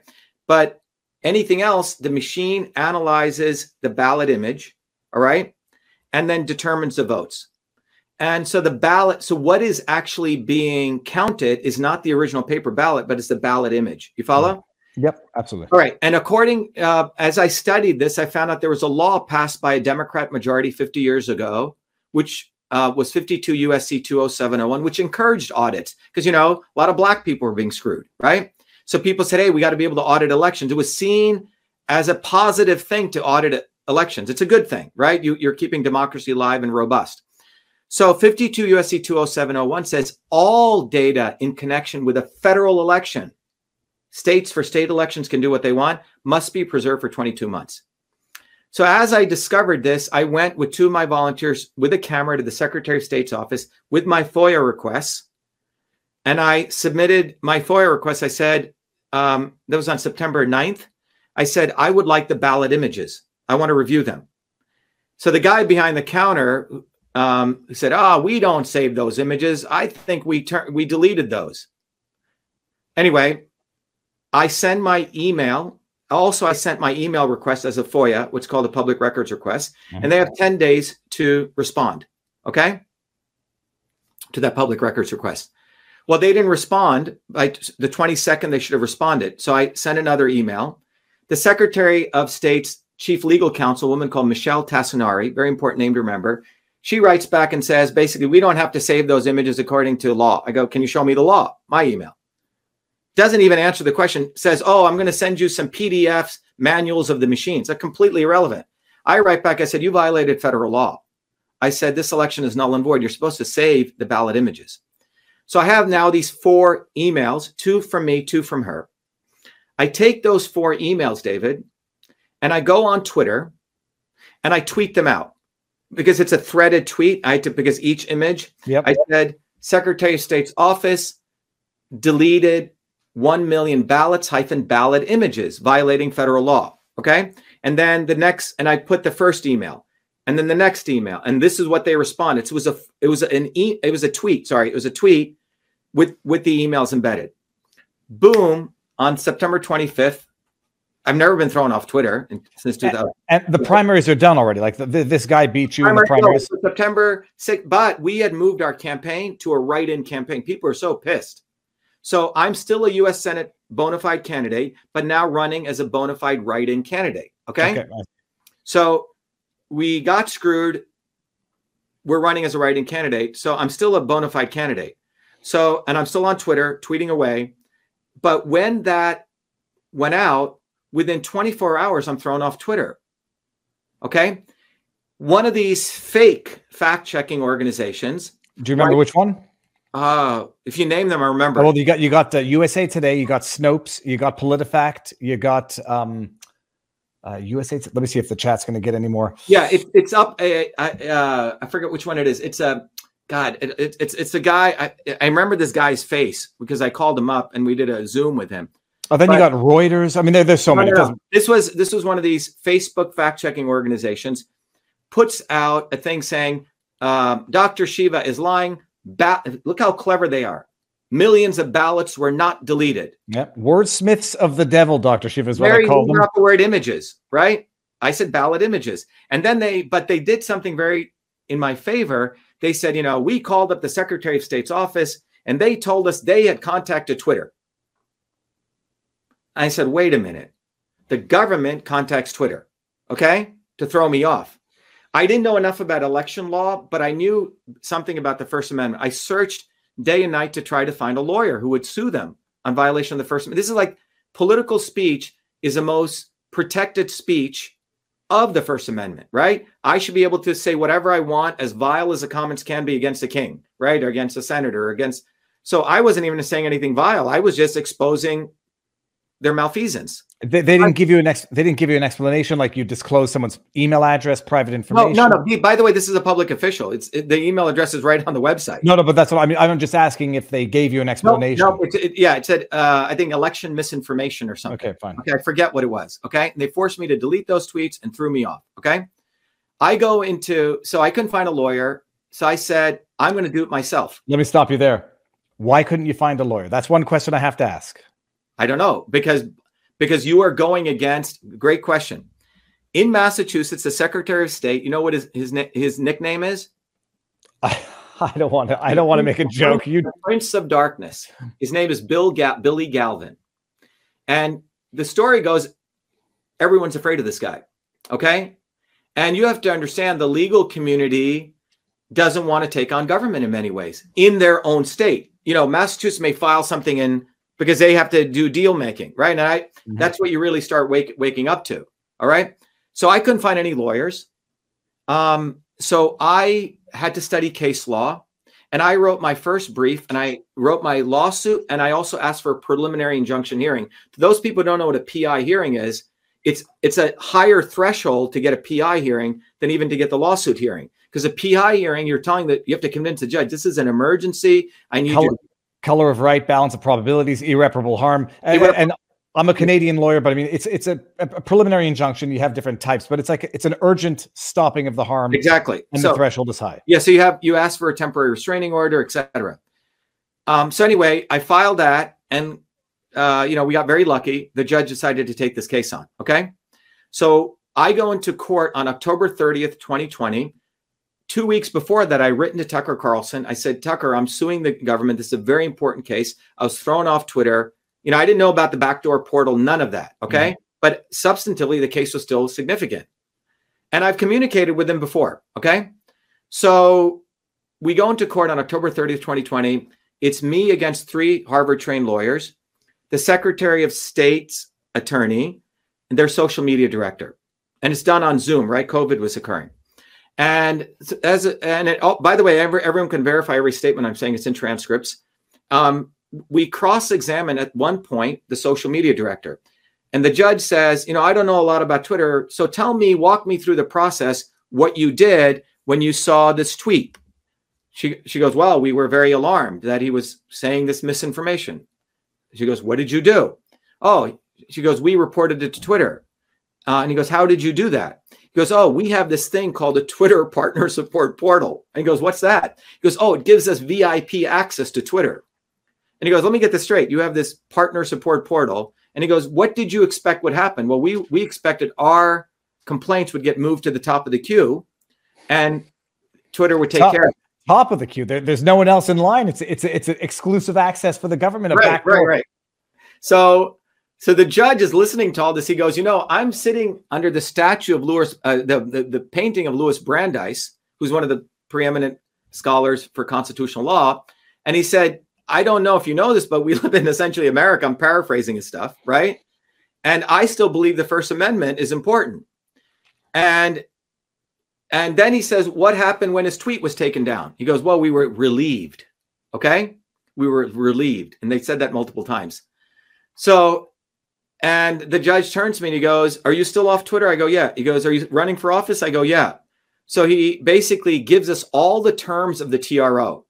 And he go, tell, orders the Secretary of State, you will no longer contact Twitter. If you have any problems with Dr. Shiva between now and the end of the election, you will tweet against his tweet. Did, did you, a TRO for those who may have temporary restraining order? Did Yeah. he um he issued this verbally? Did he issue a written? It's written. You can see it on the website. The orders are there. And so that's October 30th. So we've discovered that the government has a backdoor portal into Twitter. How They long? How long is that TRO to remain in effect for? Until up, you up until election day ends, November 4th. Okay. okay? All right. And and uh, then the um, then uh, the the the entire event here was that uh, the judge basically said, if you have a problem with this speech between now and then, you counter good bad speech with your own speech, right? He goes, did you ever think about doing that? Oh no, we never come to our mind to do that because they have first government also has First Amendment rights, right? They have, but they cannot contact someone to subjugate their speech, which is Well, what that, that that'll be on the merits as to whether or not. I mean, on the temporary restraining order, you know, prima facie, and then let it be determined on the merits. right. But you're suing the government and not Twitter, so it's not as though So- you're saying you stop contacting Twitter, not tell Twitter to put me back on. Yeah, no, no, we weren't. Yeah, so we weren't. So we we we weren't asking for that. We were suing government in their personal capacity for interfering, right? In uh, for essentially violating the First Amendment. It, it was state. It was state action. That's what we were arguing. Did the order get you back on Twitter, or were you? No, because because the judge said you will not communicate with them, right? yeah. because we thought Twitter was going to put me on imminently, right? What ends up happening is I don't get put back on Twitter until November 4th Okay. after the election's over. So I lose 26, 36 days. You have to understand, I raised all, Twitter was my platform. David, if anyone goes and looks at my tweets, I would do a tweet, even though I only had about 250,000 followers, which is pretty good. I would get 30,000 retweets. I had massive engagement. All right. Others have 3 million followers and they do a tweet, they get five tw- retweets. Yeah, but you know, uh, look, uh, Dr. Shiva, I'm going to tell you this: like that that smashing victory is is Pyrrhic. I mean, so he says, okay, government, don't talk to Twitter while he's still off the platform. It makes you feel good, and it doesn't do anything to resolve the problem. Exactly. Right. But the issue was the notice that I had gotten from Twitter was that you were suspended, right? You're going to be back on at some point in seven days, but it didn't happen. You say? Mhm. So the bottom line is I don't get put on, literally, I get put back on Twitter on November 4th after the election's over. All right. So I'm back on Twitter now. Between November 4th to February 1st, I'm tweeting about every subject you can think about. You know, my position on vaccines, my position on Fauci, da, da, da, da, da. On February 1st, I once, everyone's saying, Dr. Shiva, what's going, remember, that was a PI hearing. What's going on with your lawsuit? So I give a synopsis of my lawsuit. I give an analysis of the backdoor portal we discovered. And I once again share those four emails mentioning Tassinari, Yep. the keyword Tassinari, who's a woman who threw me off, contacted Twitter, who was presenting herself as just some lowly lawyer at Twitter. All right. I mean, at, uh, at the Secretary of State. Boom, I'm thrown off within 17 minutes of putting out that tweet. Seven, it's a very important number to remember 17 minutes. All right. I did the tweet, I think it was nine, I think 43 uh, p.m. At 10 p.m., I'm off. And this time permanently. Okay. Monday morning, I go back into federal court. I said, Your Honor, they violated, you know, the spirit of your order, right? And I argued that when they had notified me on that first suspension to Twitter, the wheels were in motion. I was on their radar, you know, and especially if I s- use the word Tassinari in those emails, because you know all the AI bots can. No, you, you you post an image that's on the blacklist, and then by the time they scan it, they'll you'll they'll Exactly. nuke you. So, Okay. So anyway, so I um, go back into court, and the judge is upset, and he goes, "This time, for me to give you full restitution, I need you to bring Twitter into the courtroom." Absolutely, because he's going he's going to issue an order that directs conclusions against a party that's not there to have made representation. So you have to go and Exactly. plead them. Okay. Yes, otherwise they could get away, and there's some interesting areas of law there. Yeah. Um, I had to prove, you know, certain things called the Blum test, and I had to learn a lot of case law. By the way, in the first lawsuit, in the first part in the TRO, I successfully analyzed the Blum test, which has to do with state action. Mhm. And the district attorney is a Harvard trained guy. He was fumbling around, and the and the it's very funny to watch. And uh, it was it was a good pat on my back. The judge says he goes, "This guy isn't a lawyer, and he has argued the Blum test perfectly, and you haven't done anything." He goes, "Did you even prepare for any of this?" So anyway, so the so the judge says you need to bring Twitter into court. Okay. So that means I have to amend my second uh, complaint, which I sent you, that second amended complaint. He gave me the opportunity to amend the complaint, add everything in, why I should bring Twitter into the case. Because now we're adding not only the Secretary of State, not only, by the way, we discovered there was an organization called the National Association of State Election Directors, NASED, which came out in that TRO hearing, who had also contacted Twitter to throw me off.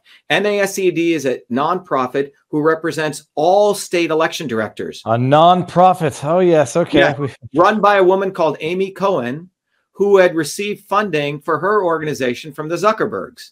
Okay, the Center for Election Innovation Research. All right, all of this is public. Okay, you can see it all. So, Amy Cohen's organization, with the force of 50 state election directors, had called Twitter. The Secretary of State's office of Massachusetts had called Twitter. So we filed a second amended complaint, and I'm supposed to, I believe I may have the dates wrong. I think I'm supposed to present that on May 22nd.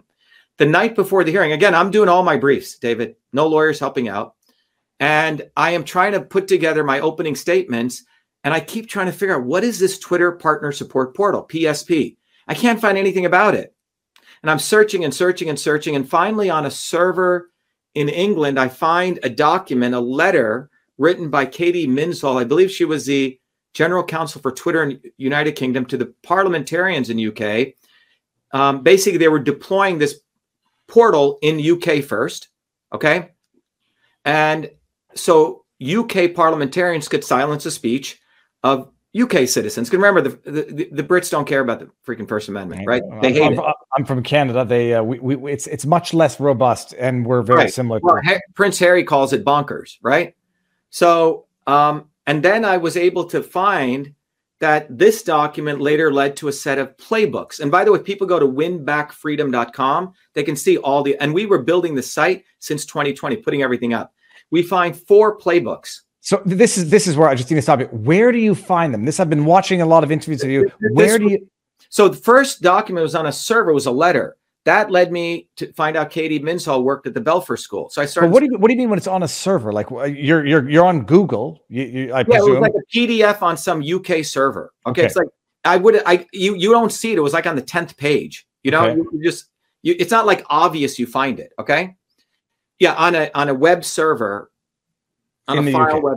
Yeah, okay. All right. Then I find out that in 2018, the government of Massachusetts, senior officials in the Republican Party, Democrat Party, CISA had all met together at the Belfer Institute, which is an institute at Harvard called Defending Democracy. They always call it something anodyne, you know, defending. they- democracy. They call it something absolutely contrary to the actual Exactly. purpose. And the guy that is ahead of this is Robbie Mook, who was Clinton's campaign manager. Okay.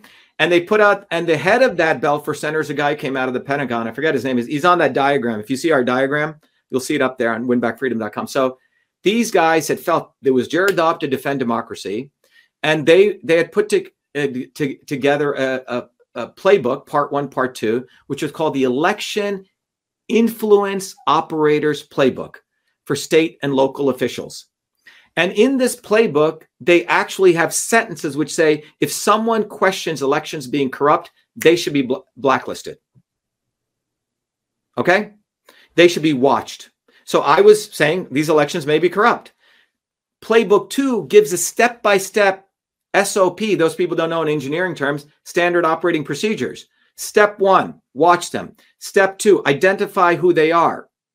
And it gives severity levels and they give a, a sort of an algorithm. Are they of credibility? Okay, an MIT PhD may be credible. Do they have lots of followers? Yes. Do they have high engagement? If they're their high severity influence operator, okay, it's all it's it's in black and white. And I'm reading this shit, and it sounds like it's I, I can't believe this. Okay, and then it shows after you find them, first mark them, and then continue monitoring them. And I said, this is exactly what happened to me. I was marked on September 25th and I was continually monitored. That's why I was deplatformed. And they call it influence. They don't call it interference. So it's, exactly, it's, just, it's, a, it's a beautiful euphemism. Yes, it's all euphemism, euphemism after euphemism. And in that document, they have the Twitter partner support portal, a similar way that you communicate with Facebook and YouTube. Okay, it's all and, laid out. And nobody, nobody ever denied the authenticity of this document. Even the government recognizes or no, admits- no. But I was the first one to find it and bring yeah. it expose it in broad daylight. It, by the way, the academics are very interesting. They will write shit over here, but you know, and and they think they've done their noble duty, but they won't become activists and take it out to the public, right? Because they want to have their cake and eat it too. Oh, I exposed that back. I talked about it, right? So anyway, so I put all this together, and and I, I didn't get that much sleep. The next morning is our hearing, and you know, there's close to a thousand people on the Zoom hearing, David. It was like everyone was coming there to watch this. It wasn't like no one knew about this. And remember, I'd already sent Tucker Carlson the May, uh, the October 15th email, the October 30th email saying, We won, Tucker, you should cover this. Nothing, silence. Everyone remember, October 30th, 2020. Okay. So now on May 22nd, if my date's right, I go into and I'm sitting in the same room I am, like this, and there's thousand people there. They have all their seven lawyers, the three top lawyers from Wilmer and Hale, representing Twitter. Okay. The three lawyers from the Secretary of State and the one lawyer representing NASED. So seven lawyers against me. Okay. So I give my opening statement and I say, Your Honor, all of these defendants have been lying to you, saying they don't know each other. I said, Let me open this document. He goes, What is that document? I said, Your Honor, these are documents called playbooks that all of these people authored, and their names are right here. And they authored these documents to silence the speech of US citizens silently using these backdoor portals. And that's what they've done. And he goes, What are you talking about? So I start reading from him. He goes, I need you to submit that as evidence right away. The chief legal counsel at Twitter had submitted also, she said, Oh, Your Honor, uh, Dr. Shiva's lying. He wasn't thrown off. Um, you know, uh, you know, we went through a serious process over 36 hours. You know, when we saw that tweet, we had people review it overseas and we did this, this. And I said, Your Honor, she's lying. He goes, What do you mean? He goes, I was thrown off in 17 minutes. That didn't occur by any review. And so he so we had to file another affidavit exposing her, and he and he and he basically reprimanded. This is a lawyer, Stacia Cardille, okay, who's no longer at Twitter. So all of this we're doing on our own. Uh, let me just stop you there. Though. The judge says admit this. Th- this document has to be filed as evidence. Yeah. Make whatever and it is in fact admitted as evidence. Yeah, so we yeah, so you can see it on on winbackfreedom.com. So I not only do I submit all those playbooks as evidence, but I also submit my exposing Stacia Cardille, who was a legal counsel, associate legal counsel, who had lied, saying that they went through this very interesting process and you know a committee met bullshit. I was thrown off in 17 minutes. No committee met, meets in 17 minutes at night. Okay. And that same day when I was thrown off, I found a conference proceeding where Stacia Cardille was at the same cocktail dinner with the Secretary of State of Massachusetts legal counsel. So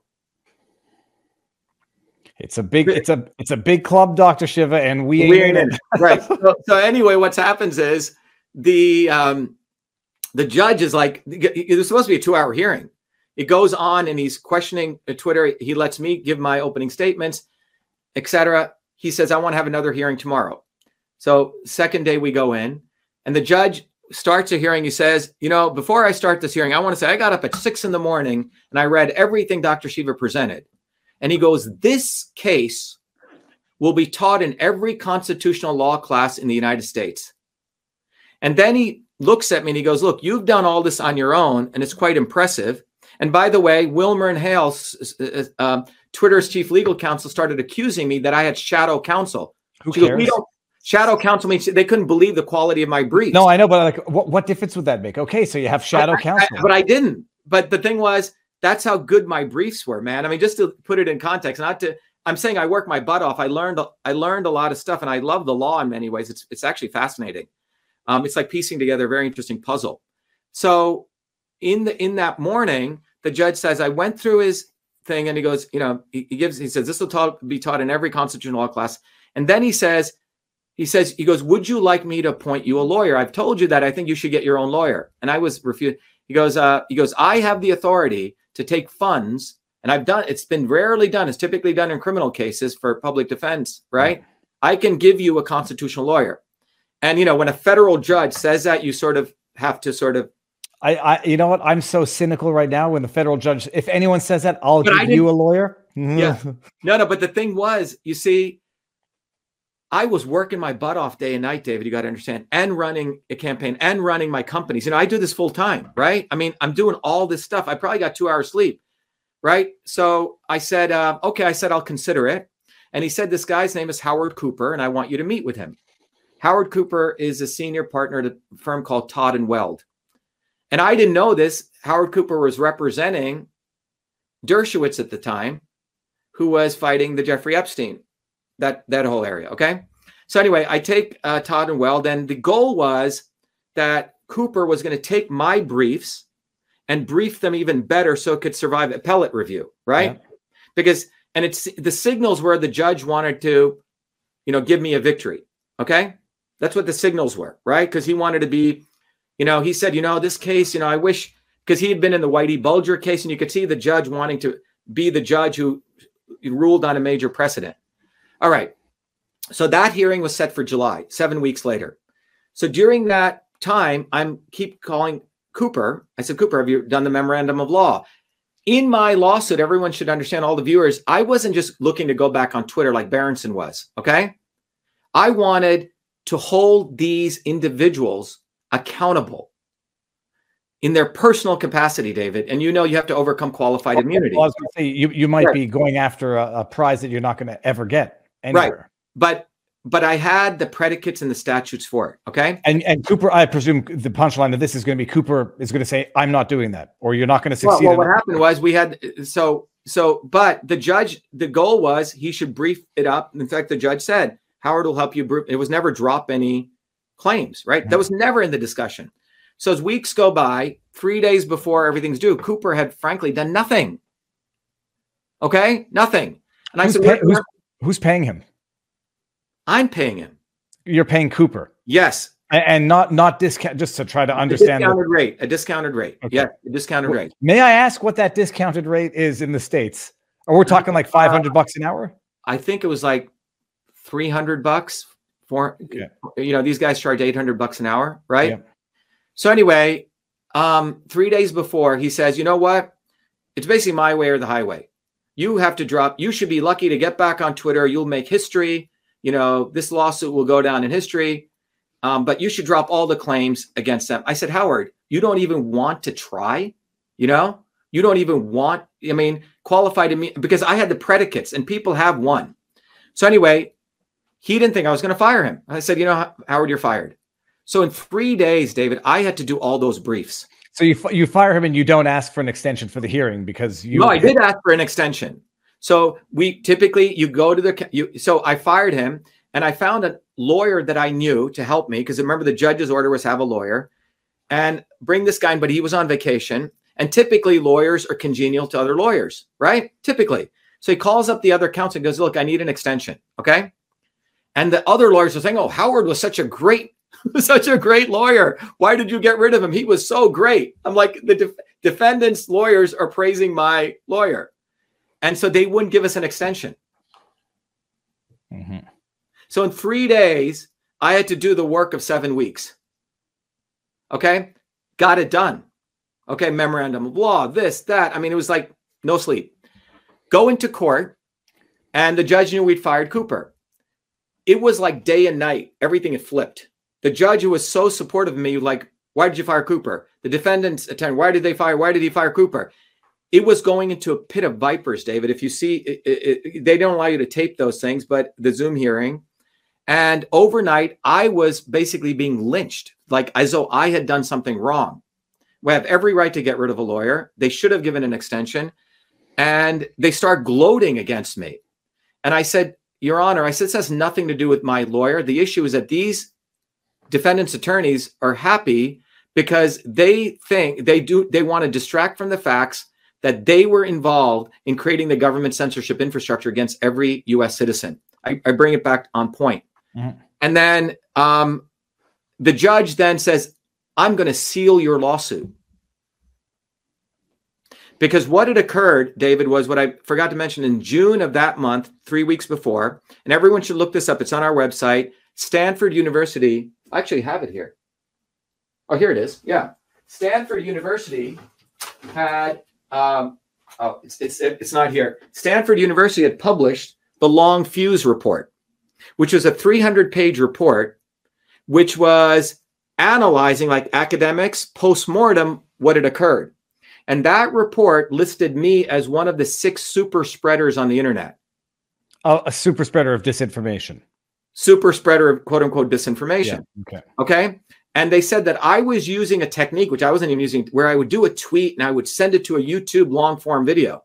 And they said this was a very powerful technique, you know, and they had ranked me as the same influence as Trump in their analysis. You should go see it.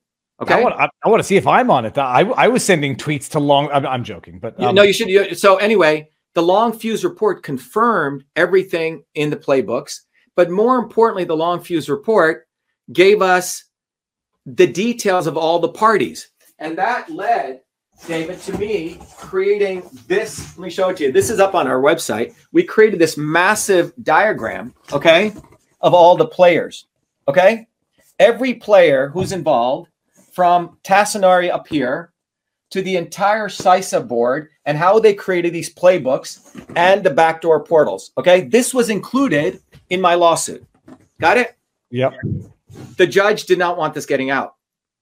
Okay. So he seals my lawsuit and he orders me, you will only, and he's screaming at me, you will only file a lawsuit pointing his fingers with only one amended complaint for injunctive relief to just get back on Twitter. He didn't want me to do anything else. It was like uh, it felt like a it was like a pit of vipers, man, that I'd stepped into. And I think what these guys wanted was, you know, to be on Martha's Vineyard, Toaster Martinis. Oh, didn't we protect the First Amendment? We let that guy back on Twitter and everything's fine. So what I did was, and I was then also going to be, uh, what is it, uh, Rule 11. Okay sued also. Okay, they wanted to take this whole thing to another, the whole case flipped. So, what I did was I wanted this information to get out, more importantly, and I wasn't, I didn't want to drop my claims against the government, the p- individuals also. So, I did what the judge ordered. I filed the lawsuit with that one claim so I could get all this information in there, David, because I, I wanted the public to see this. And then filed it and then walked away. Okay? Because I didn't want to give them their freaking little victory of saying they defended the Constitution and I was their little house slave that they used. You see what I'm saying? I didn't want that. And now to, to the end point of the story is that I'm going after the federal government right now. And I'm going to do it pro se because that's when it worked better. So in that process to sue the federal government, which is DHS and CISA, you have to give them six months notice, which we did. And in three weeks, sorry, three, 90 days, we'll be filing that suit. But that's the background, man. So, th- so the- all of this was done in October 20th, 30th, 2020. And imagine if these quote unquote conservative media people had covered this back then in October of 2020. We found the portal, the back door that was used to silence a Republican US Senate candidate. But the problem is Republicans here in Massachusetts colluded with the Democrats, you say? And I wasn't part of the club. When you say I'm not part of the club, I'm not part of the Republican club either. So the most important thing I think comes out of this is that the discoveries that we made are highly relevant. In fact, this one of the congresswomen took portions. By the way, people steal portions of this diagram, but they leave out very important uh, processes. When you look at that diagram, David, you'll see the, the government officials who are involved left and right to create this back-end portal. But you'll also find out that the back-end portal is buffered by a nonprofit called the Center for Internet Security, which runs EIP. Okay. And it runs this back-end portal infrastructure. So government goes through this NGO, and then the NGO sends a portal. So government can say, oh, we didn't do anything. Mm-hmm. So it gives them that deniability. So it's laundering censorship. Well, guess who built the Center for Internet Security or funded a large portion of it? Okay. I'm gonna have uh, uh, Zuckerberg or Pierre Omidyar. It gets worse. Pierre Omidyar, the billionaire who funded the Intercept, founded it. So if you look, everyone should go do a little bit of research on Omidyar. He's the one who started eBay. He bought PayPal from Musk et al. And he's freaking everywhere. You, you just, it's just open public information. And he starts all these institutions with, again, these anodyne terms. Oh, the intercept. We are, we're to, you know, we do investigative journalism. Well, he's right here in this diagram, man. I mean, in this diagram, you'll find oh, Omidyar. He's the one who funded the communications protocol between government through the clearinghouse. So no one covered any of this. But the good news is, David, if you, I don't know if I can share my screen. If um, yeah, go, go, with the back. You share it, and I'll be able to bring it in. And I, I just sent everyone the EIP long fuse report. Yeah. But, so here you go. Let me share the screen just to let people know a couple of. Yeah, you can share it now. Well, make sure you got the right thing before I share it because now I'll see us. Oh, okay. Hold on. So you got to go into sh- present. Yep. Yep. yep okay, go ahead. Go. So I, um, you know, if you go to winbackfreedom.com, if you just type in winbackfreedom, it'll bring up this page. We may, we have a simple URL, and everything here is documented. This is that entire piece. Every line here, David, we have like a PhD footnote on this. But when you go through this, there's a there's a much more um, uh, high resolution version of this if you want me to bring it up. But you will find out here's Tassinari, who is presenting herself as just a the legal counsel for the Secretary of State. She's actually on the General Committee, Executive Committee of CISA, which was signed into law by Trump and supported by all Republicans. CISA and all of these people here from left and right brought these people together at the Belfer Institute, Robby Mook, Tommy Hicks, all these people, and they're the ones who wrote these playbooks, which detail the super architecture to create the backdoor portal between DHS, all these guys, into the election through CIS, which is right here, to silence speech silently. Okay. So I recommend people go see this. But the other thing is you'll find out that we didn't stay quiet. We're, you know, what I ended up doing um, is we ended up building our own movement, Truth, Freedom, Health. We did video after video after video. You see all these videos, David? Yep. We were getting our shit out independent of whether Tucker or Glenn Greenwald or any of those guys covered us. We were out there. Let, let me let me yeah. ask you this. Uh, I'll, I'll bring this down. Send me all the links, and I'll put the links in the pinned comment. Uh, just two quick. I just need to make sure I understand how the lawsuit itself ended. Uh, yeah. Did it end with just with you get you dropped all the claims against the individual defendants? Let me let me go back to the. So what I did was no, we, we the judge ordered me to. Otherwise, I was going to be reprimanded and sued and all this stuff to just file one claim, which is just to get back on Twitter. And that by by by um, May of 2020, it was no longer about getting back on Twitter. It was like, what the hell? You have this entire government infrastructure that you've created against a U.S. citizen, and as an activist, I'm in the center of it. I'm not going to just get back on Twitter. That's a very selfish thing. See what I'm saying? Yeah. It was well, that's what I'm trying to trying to figure out. Well, uh, d- so did you? He just wanted me to get back on Twitter, and so we filed what's it would be, I guess, the revised second re- revised second amended complaint. Okay, which basically just had one claim in there to get back on Twitter. And then after doing that, I said, you know what? This is this this is not what this is about. And I just dropped. So I sort of surrendered to get this larger victory, which is to really expose all of this. Okay, so so did you? I don't know if the word is going to be desist. Did you drop the entire claim so there's no negative ruling dismissing your claims against the individuals, and you say I'm going to file a new suit against all of them in their individual capacity? Yeah. So what happened was the judge forced me to dismiss all those. Okay with pre- with prejudice or without prejudice? With prejudice.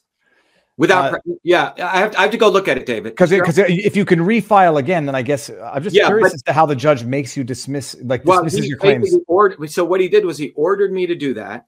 In parallel, he said, "I'm going to start magistrate hearings against you." On what basis? Rule 11. Rule 11 is oh, you're making claims that you shouldn't be making. They're frivolous claims. Okay.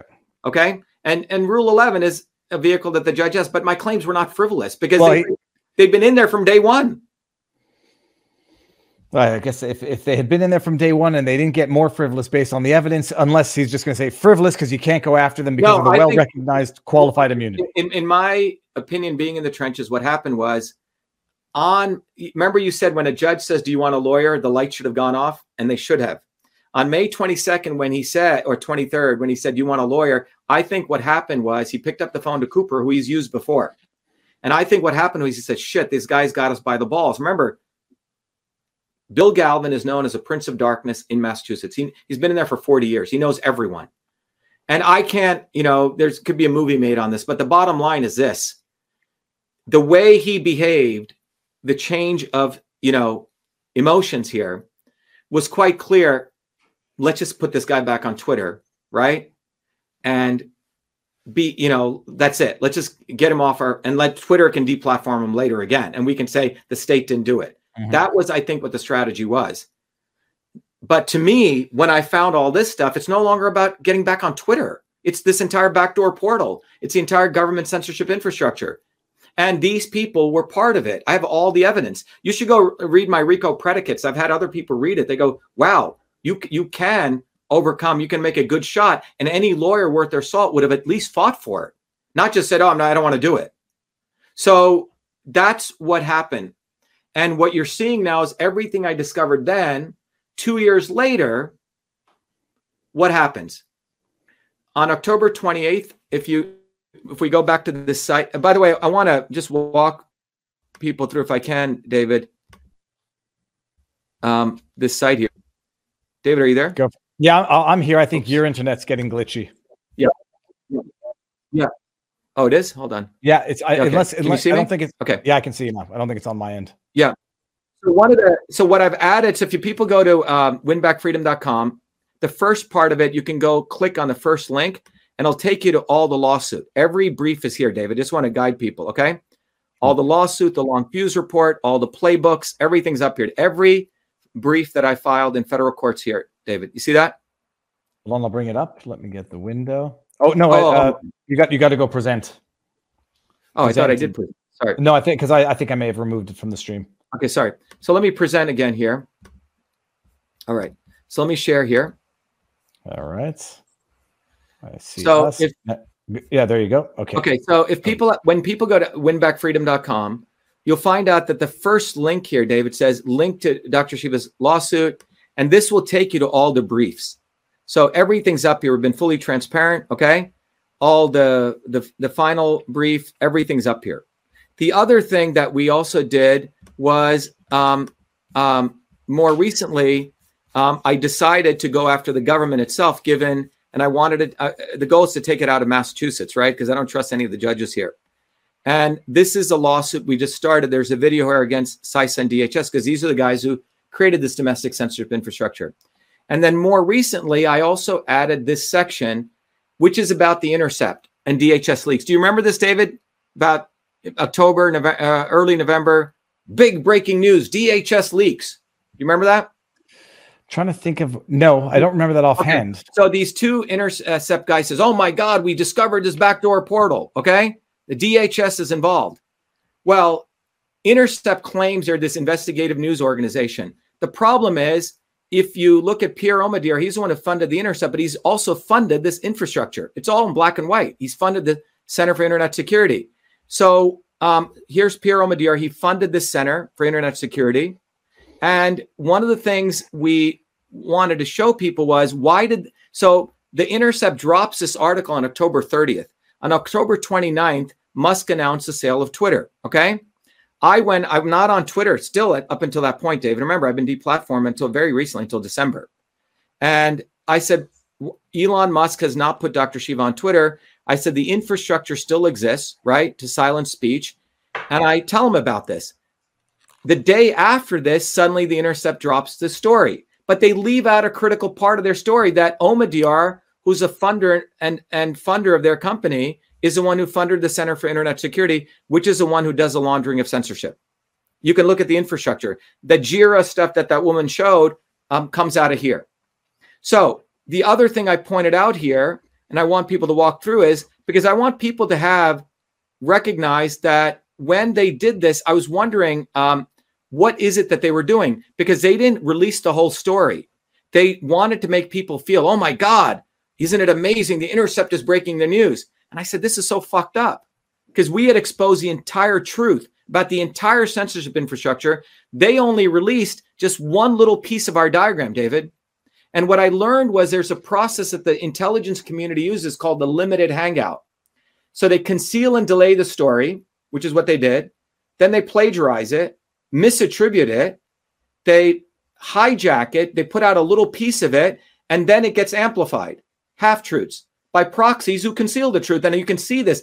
This is an intelligence agency technique. All right. So in our case, after we did this, the Intercept puts out their story, and you can read about what a limited hangout is. It came out during the Nixon administration. The Nixon administration knew that they were going to get nailed on Watergate, so they did a manicured version of the story to, you know, manipulate people. Now, as you go, it's amazing because I like I, you have different terms for it than, than than I than I did. But when I was describing how the Canadian media and the Canadian government was responding to the convoy, and at first, yes. it was outright denial. Right. And then it was admitting that a convoy existed, but redirected to the convoy that wasn't the main convoy, something in British Columbia, a local right. convoy. Right. Then, then, de- then demonizing, then admitting um, after having demonized. So the, you got all the same steps, you know, to same steps. It, it's it's this process. So I had, from a system standpoint, as an engineer, I was very curious about this because I think, holy shit, right? This is exactly what they did. And they want to attribute as though the Intercept is some great organization doing investigative journalism.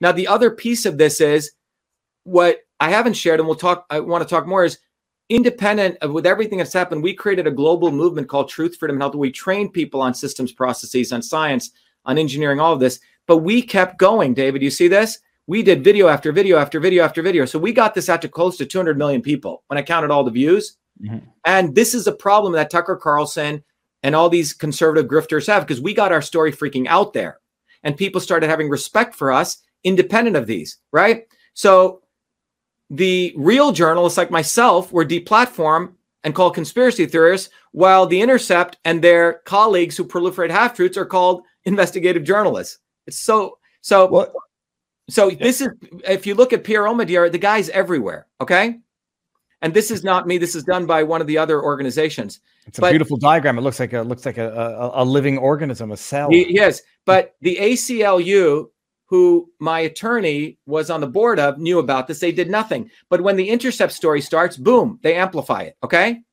they put it out everywhere. Okay. Oh my God, this is horrible. Okay. Glenn Green, uh, Tucker Carlson. Here's my email to him on October 20th. Here's my email to him on October 30th. Here's my email to him after on May 14th. Okay. All of these Tucker got, and he did nothing. Same with Green. And by the way, when he interviewed two years later, Lee Fang at The Intercept, look what he says. He goes, This seems like a really important story, which is for some reason being ignored. Are you fucking serious? You ignored the story, Tucker. Well, here I'll I'll give Tucker the, the benefit of the doubt and presume you know he he he may have been in touch with you, but maybe it, it slipped under the radar. Uh, and to people out there who I know are saying, uh, Dr. Shiva, this is all you want is the credit, and that's what you're angry about. Now I'm sort of understanding because that was sort of one of my initial reflexes as well. now we I'm should sort talk of about, we should talk about credit because let, let's talk about credit, okay? Because people, we should very. It's a very important discussion to talk about credit. When I ask for credit, oh my God, you want credit, but Tucker Carlson show, Glenn Greenwald, every Hollywood person gets credit. Why is it people don't ask when other people take and steal people's credit and they're in the limelight? Why is it people have a problem giving credit to the person who actually did it? Let me tell you why academic credit, why credit matters. And I never look, the invention of email, I could have gotten credit back in 19. It's a very important story because we're brought up to be humble Indians. Okay. Credit matters. And there are a whole class of people who fight tooth and fucking nail for credit. The Academy Awards, right? The Grammys, are you fucking serious? Go talk to a lawyer as an entertainment lawyer. No, no, no. My client's name's got to come first. He's got to come first. That's where, you know, all this shit. So people need to stop being naive. Yes, I am going to fight for rightful credit.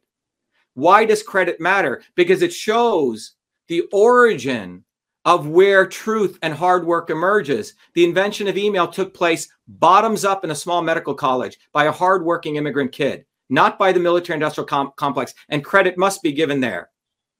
This this event of discovering all this did not occur by Republicans, did not occur by Democrats. It occurred by an independent scientist inventor and a movement of 3,000 people in Massachusetts bottoms up. Now, do you not want to give credit to that? Well, something's wrong with you.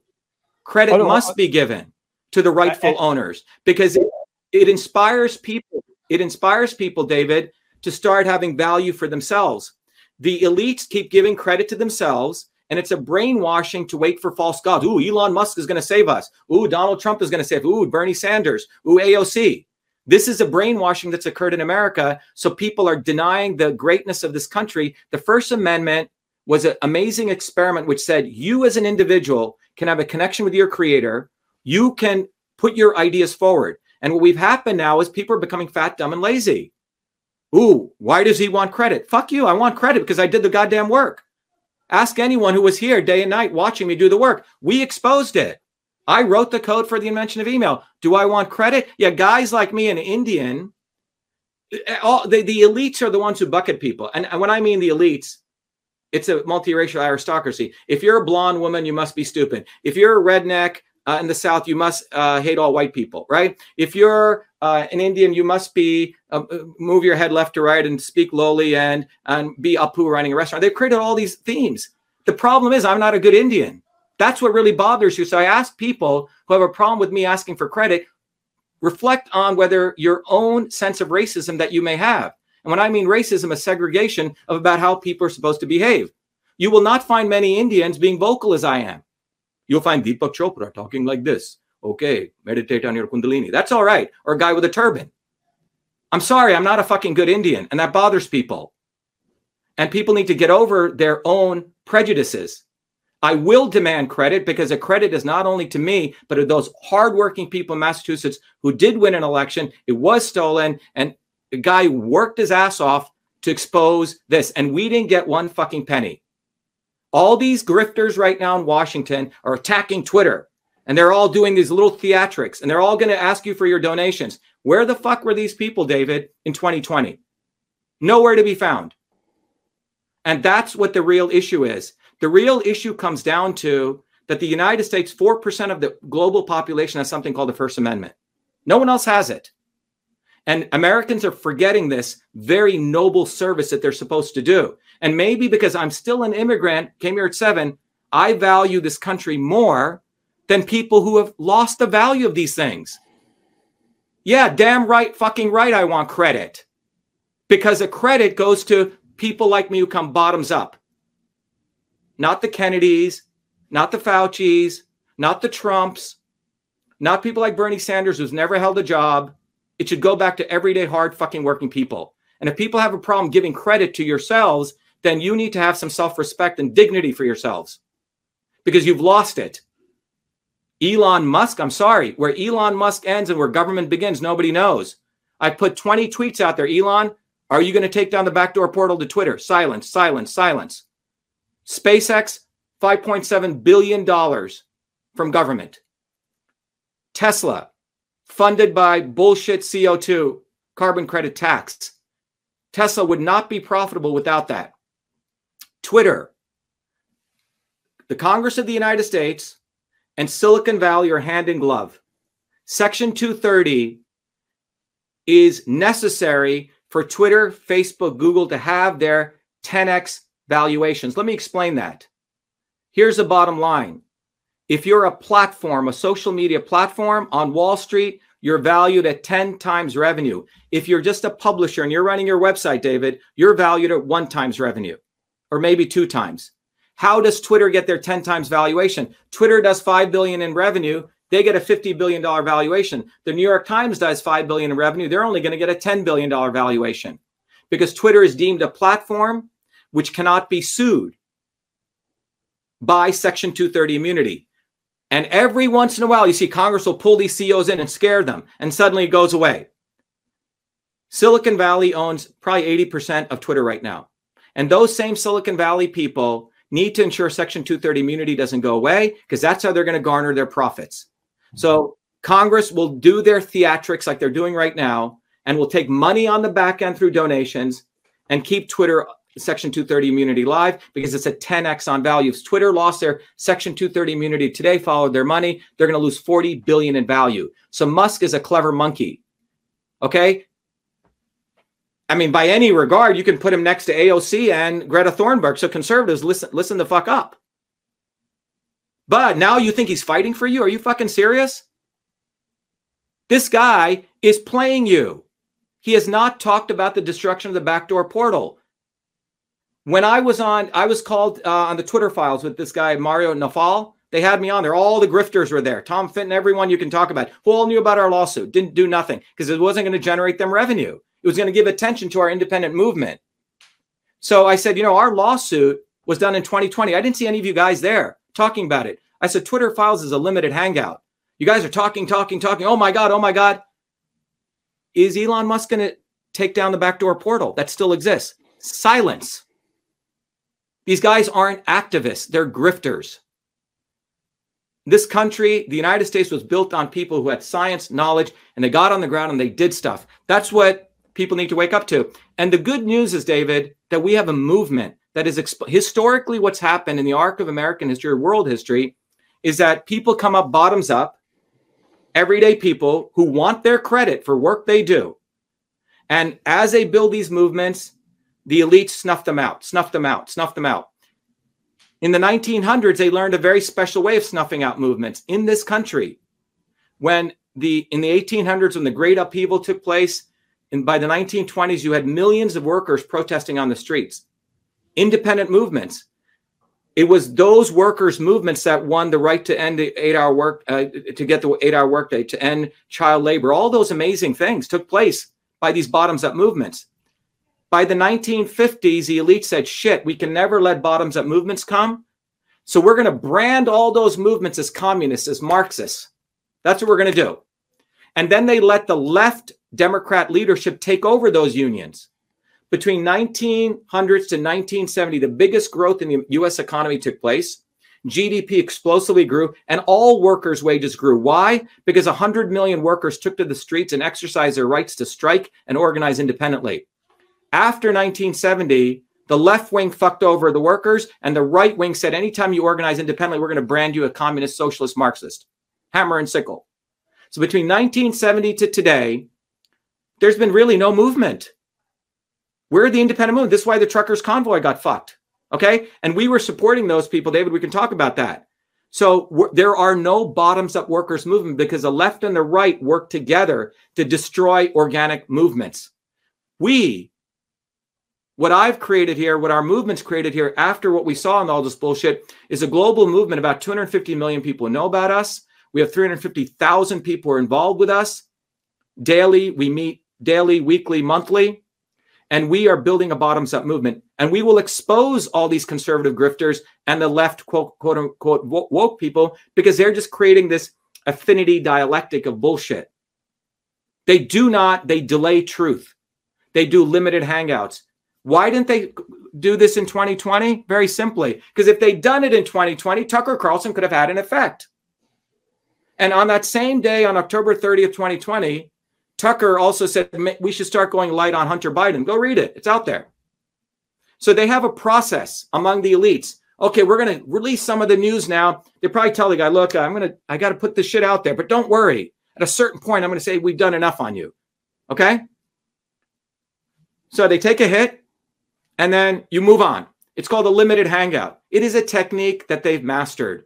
And that is what we want to teach people, David. We want to teach everyday people. They've gotten this down to a systemic process of manipulation. And the end goal of it is that you, as an individual, do not have self respect for yourselves and do not cohesively work with your neighbors and build a bottoms up movement. Because that is the only thing that is ever shown in history to win anything. You know, in India, where I come from, I mean, I haven't been there in a while, but my my dad told me that the low caste people, David, were told that they were dumb, and they couldn't study.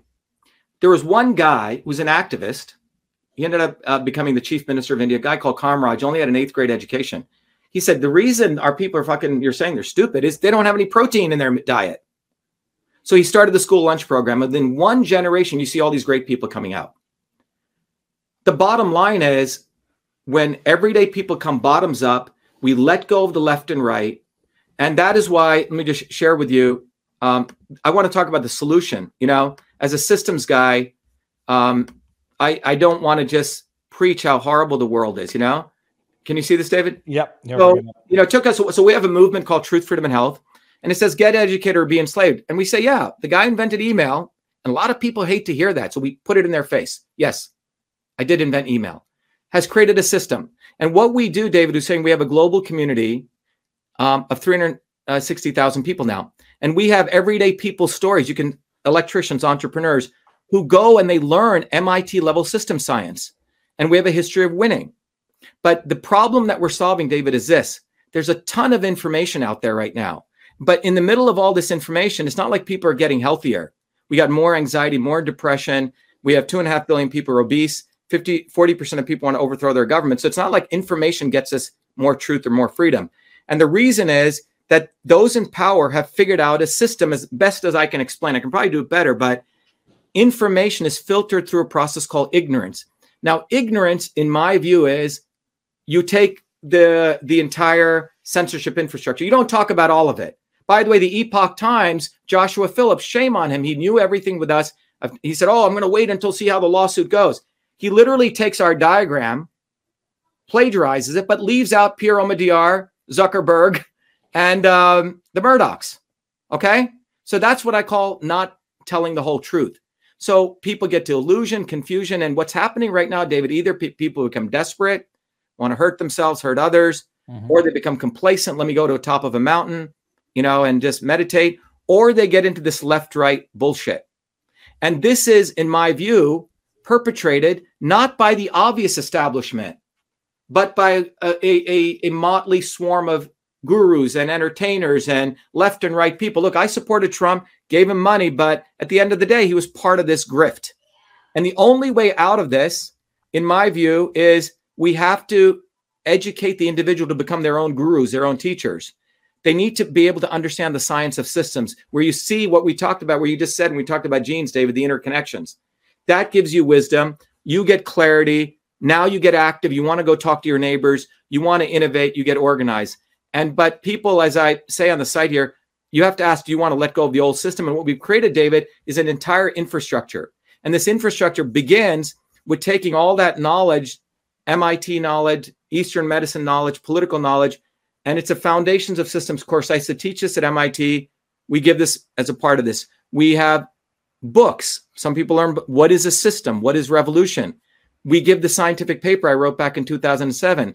Another tool I did in homage to my grandmother was I was able to decipher this systems approach. People can actually understand what kind of system they are, how a food will put you off course, and how you can figure out the right diet for you. You understand how food is a system. We do regular lectures, but most importantly, David, we do we want people to join a community so they don't feel desperate. There's some very smart people, everyday people. And then we get people on the ground, David, to hand out flyers, go door to door. Uh, but we are building an independent movement, David.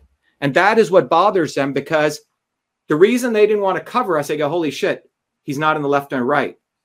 Okay. We can't control this guy. If we give views over to him, we're going to become irrelevant. So in 2020, this wasn't covered because one of your points was it was uncomfortable for them to cover them this early. Two, they were going to give us all the credit. And even now, they actually plagiarize our stuff. In basic journalistic ethics, you should reference it, which they don't. Uh-huh. But the cool thing is, David, that enough people are getting this, that they're recognizing this left right nonsense. Right now, here's my prediction on the censorship network Elizabeth Warren and uh, Lindsey Graham are getting together to draft a bill. That bill will be under the aegis of child safety or safety, and they're going to legalize that illegal portal. They did this in 2000 in, in the in, in 2010 when government was using telecommunications companies to do warrantless wiretapping of US citizens. It was illegal. There's a class action suit being done. The Congress retroactively passed a law to protect all those telco companies. Mm-hmm. So that's what I believe is going to happen. And it's going to be under the, they'll always bring up safety, child safety, child safety. So that's one development. The other development uh, that's going to happen is you're going to see people like Tulsi Gabbard, the next one that they have in line, the next sort of neo Trump. Okay. They're going to keep pulling these people out of the woodworks to keep people engaged in outsourcing their stuff to false gods versus the individual becoming their own liberator, the individual connecting with their neighbors. And that's what we want to do because I, I don't think there's any other way. Otherwise, we're just going to be spinning our wheels and complaining, complaining, complaining. Uh, Dr. Shiva, I'm not sure that we can end it with anything better than that. Um, that's I'm, gonna, I'm I know I'm clipping some of that. My only uh, it was glitching for a bit at one point, but I I'm, I'm going to clip a, a, ton of that. Um, we we will have other things to talk about, so we might have to do it in a part two because this it's been two hours and 35 minutes already, Dr. Shiva. This is a, wow. Hey, why do you call yourself? Uh, is Viva Frei means long live freedom? Is that well? My, my last name is Freiheit. Oh, uh, uh, my full oh. last name, and so I, I, was when I was just creating the YouTube channel back in 2014. I just I went with Viva Frei, like live free, and I had originally live free or die, and my family said, yeah, you could take out the or die part. It's where are you from originally? Montreal. Okay. So and now you were on YouTube and then we went to Rumble. And why do you do that, David? Because I so I have an exclusive agreement with Rumble, which which you know I I, I end oh. the live streams on on YouTube, bring everyone over to Rumble because this is where you can have the discussions. Okay. I, I put the I, am going to put this up on YouTube, and if it gets dinged, it'll get dinged. We'll see. Uh, okay. But it, it's good. Like you know, we we want to get yeah, because I have a bunch of followers. We'll we'll put this back out on our channels. Oh yeah, T- take think... take the whole thing and share it, uh, and I'll put it back on YouTube so that it reaches the, the, the bigger playground but uh, we want to we want to um, get the traffic to rumble because this is the platform where we can have these discussions without fear of uh, you know inter- one, one, of the things i want to share you know we have every thursdays um, this is at 11 a.m and 8 p.m we do it for europe and for here. We do these things called orientation. I'll send you some links vashiva.com slash orientation. And then we do our courses mondays but we literally go door to door now and when we go door to door, we're going to invite people to learn about natural immunity, learn about the scientific method, learn about how their body is a system. We want to teach people these skills, which you can't get anywhere. And I think that's where we're at. It's basically this level of ignorance everyday people are being put under. And they, because there's so much information, people are getting so confused or desperate. So that's one of the problems we want to solve. The other thing I want to mention to you is that um, it's probably a longer discussion. We can follow up on it, but you see everything we see you, you, hear about ai right? Some people think we're living in a simulation right? All of this world of control is coming from the newtonian model of under you know being able to predict objects movements right? It's a deeper discussion. But in the last 400 years we've been living in this world of newtonian mechanics which basically says that everything is predictable right? So if everything becomes predictable you get into a nihilist environment. You say, well, that means my future is predictable.